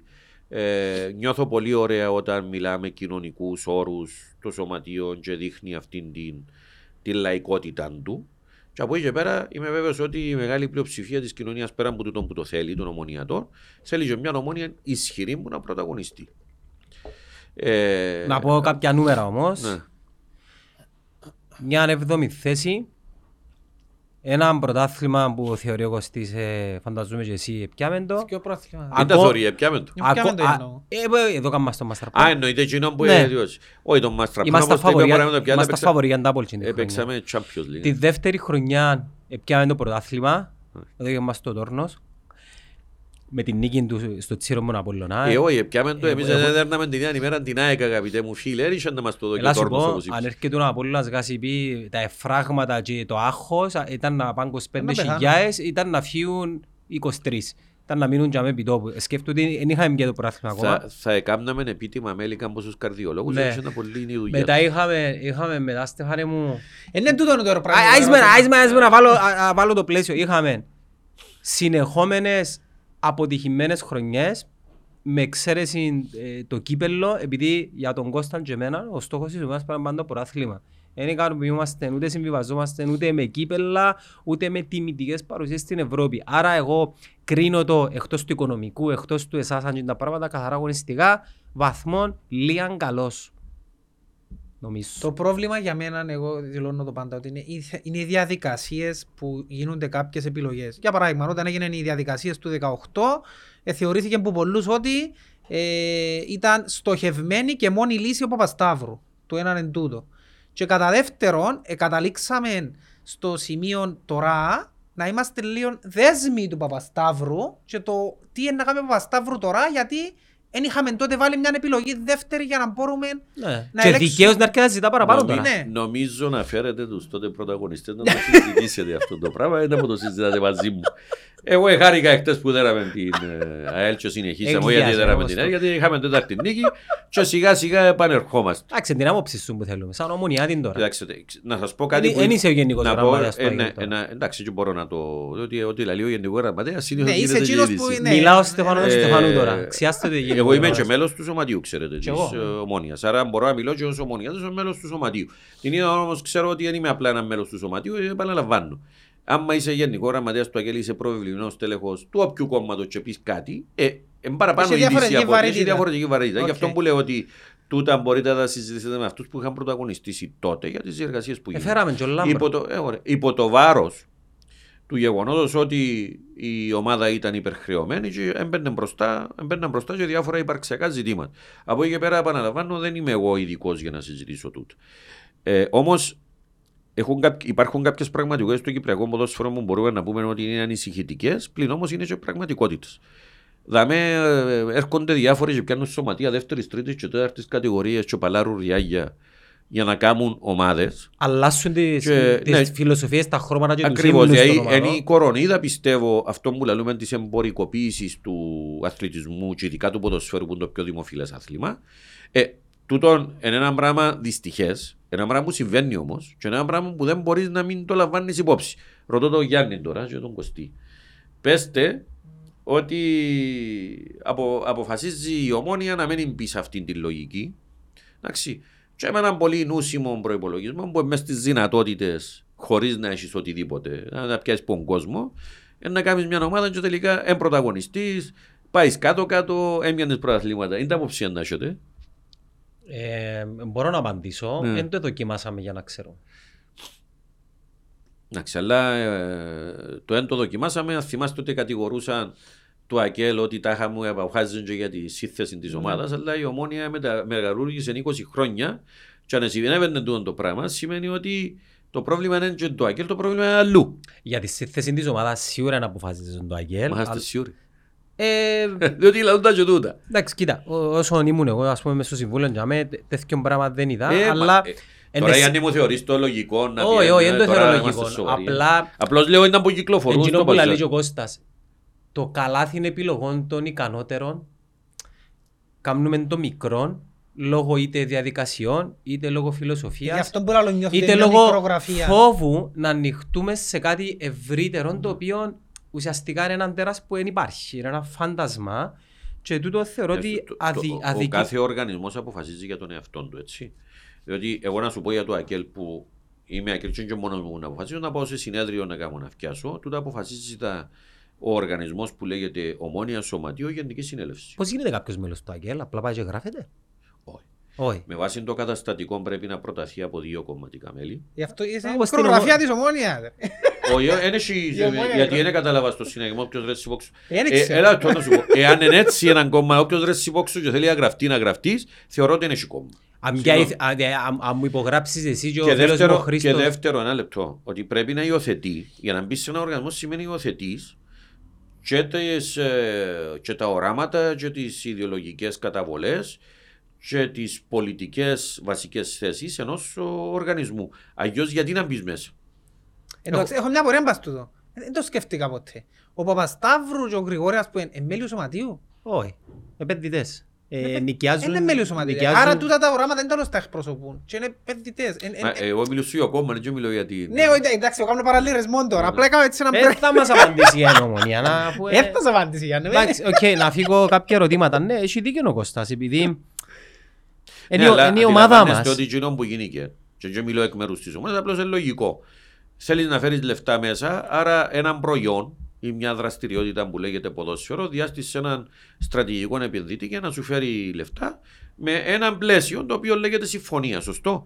Το σωματείο διατηράς το με την ιστορία του ότι είναι κλπ. Και, και, και, και, και μάλιστα η συμφωνία με ό,τι λέγεται ήταν με προδιαγραφές για να πρωταγωνιστεί η ομάδα στο Μα το πρωτάθλημα. ποδόσφαιρο όμως είναι... Ε, Να σου πω ένα που είναι στην Κύπρο καλός ή κακός και όποιος δεν το παραδέχεται το πράγμα για μένα θέλω τυφλή η μεγαλύτερη πηγή ψήφων είναι το ποδόσφαιρο στην Κύπρο. Ε, και συμφωνώ, γι' αυτό σωστό. που θεωρούμε, θεωρούμε ας πούμε να πω ένα παράδειγμα, έχει συγκεκριμένη κερκίδα που σε κάθε παιχνίδι έχει συγκεκριμένο πάνω και δεν λέει κανένας τίποτε. Κατάλαβες για τι σου λαλώ; Και δεν κάνεις τίποτε. Τούτο το πράγμα συσπηρώνει τους και σαν ομάδα Συμφωνώ και ότι σαν συσ- κόμμα ναι. μετά κατ' επέκταση και να έρθει να τους ψηφίσει. Γίνεις και, δε, Εντάξει, ε, ναι, γίνεις τούτο- και τον κάποτε το αντίστοιχο. Τούτο συμβαίνει στην Κύπρο με ιδιαίτερη. Υπάρχει και σε άλλες χώρες, δεν είναι μόνο. Προηγουμένως μιλούσαμε για τη Λιβόρνο στην Ιταλία. Έτσι. Και στην Ελλάδα το βρίσκεις σε λιγότερο βαθμό. Δηλαδή σε συνοικίες λαϊκές, τότε με μικρασιάτες, σε Ναι. άλλη εποχή. Στην Κύπρο όμως είναι πολλά πιο συγκεκριμένα τα πράγματα. Διότι τα σωματεία, τούτα που λαλούμε της αριστεράς, ε, ε, δημιουργηθήκαν το 48 για συγκεκριμένους λόγους. Αποκλείστηκαν οι αριστεροί και προοδευτικοί αθλητές και ποδοσφαιριστές που ασωματεία εκτός και αν υπέγραφαν μια δήλωση καταγγελίας Ναι, ναι. ε, των ε, Ότι είναι κομμουνιστών αυτοκτόνος στον εμφύλιο ανταρσία, πόλεμο του 48. Ναι. Άρα δεν είναι η αριστερά που έκαμε τη διάσπαση στο ποδόσφαιρο. Είναι η δεξιά που έκαμε τη διάσπαση στο ποδόσφαιρο. Και εδώ το πράγμα όμως.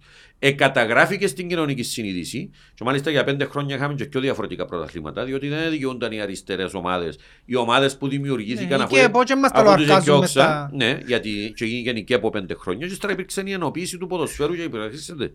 Για την ενοποίηση του ποδοσφαίρου έπαιξε πρωταγωνιστικό ρόλο η αριστερά γιατί πίστευε ότι πρέπει να συνεχιστεί αυτό το πράγμα. Με Που ανθρώπους, εν τω λογι... μεταξύ με τότε ανθρώπους ο κόσμος ο λογικούς και τις παραπάνω δεξιές. ήταν στο πρόθλημα που παίζανε η ομόνια. Ναι, παίζουν και σε χιλιάδες κόσμο. Ναι, και ποτέ είχε να πούμε. Ε, άρα γι' αυτό μου θέλω να σας πω ότι δεν είναι επιδίωξη του, της αριστεράς να διασπά την κοινωνία. Ήταν πάντοτε αποφάσεις της δεξιάς.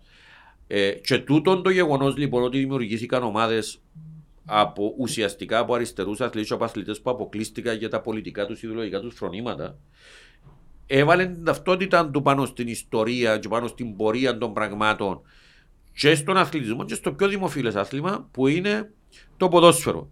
Και δεν και παραγράφηκε. Διότι ένα τροφοδοτή του. Θέλετε να μιλήσουμε για τη διαιτησία, θέλετε να μιλήσουμε για διάφορα συμφέροντα, θέλετε να μιλήσουμε Εν είχαμε και εμείς μια διάσπαση στο για Χανέμα. αποφάσεις δικαστικής κλπ. κλπ, κλπ. Εν είχαμε, ε, εν βιώσαμε και μια διάσπαση μες στην οικογένεια της ομονίας.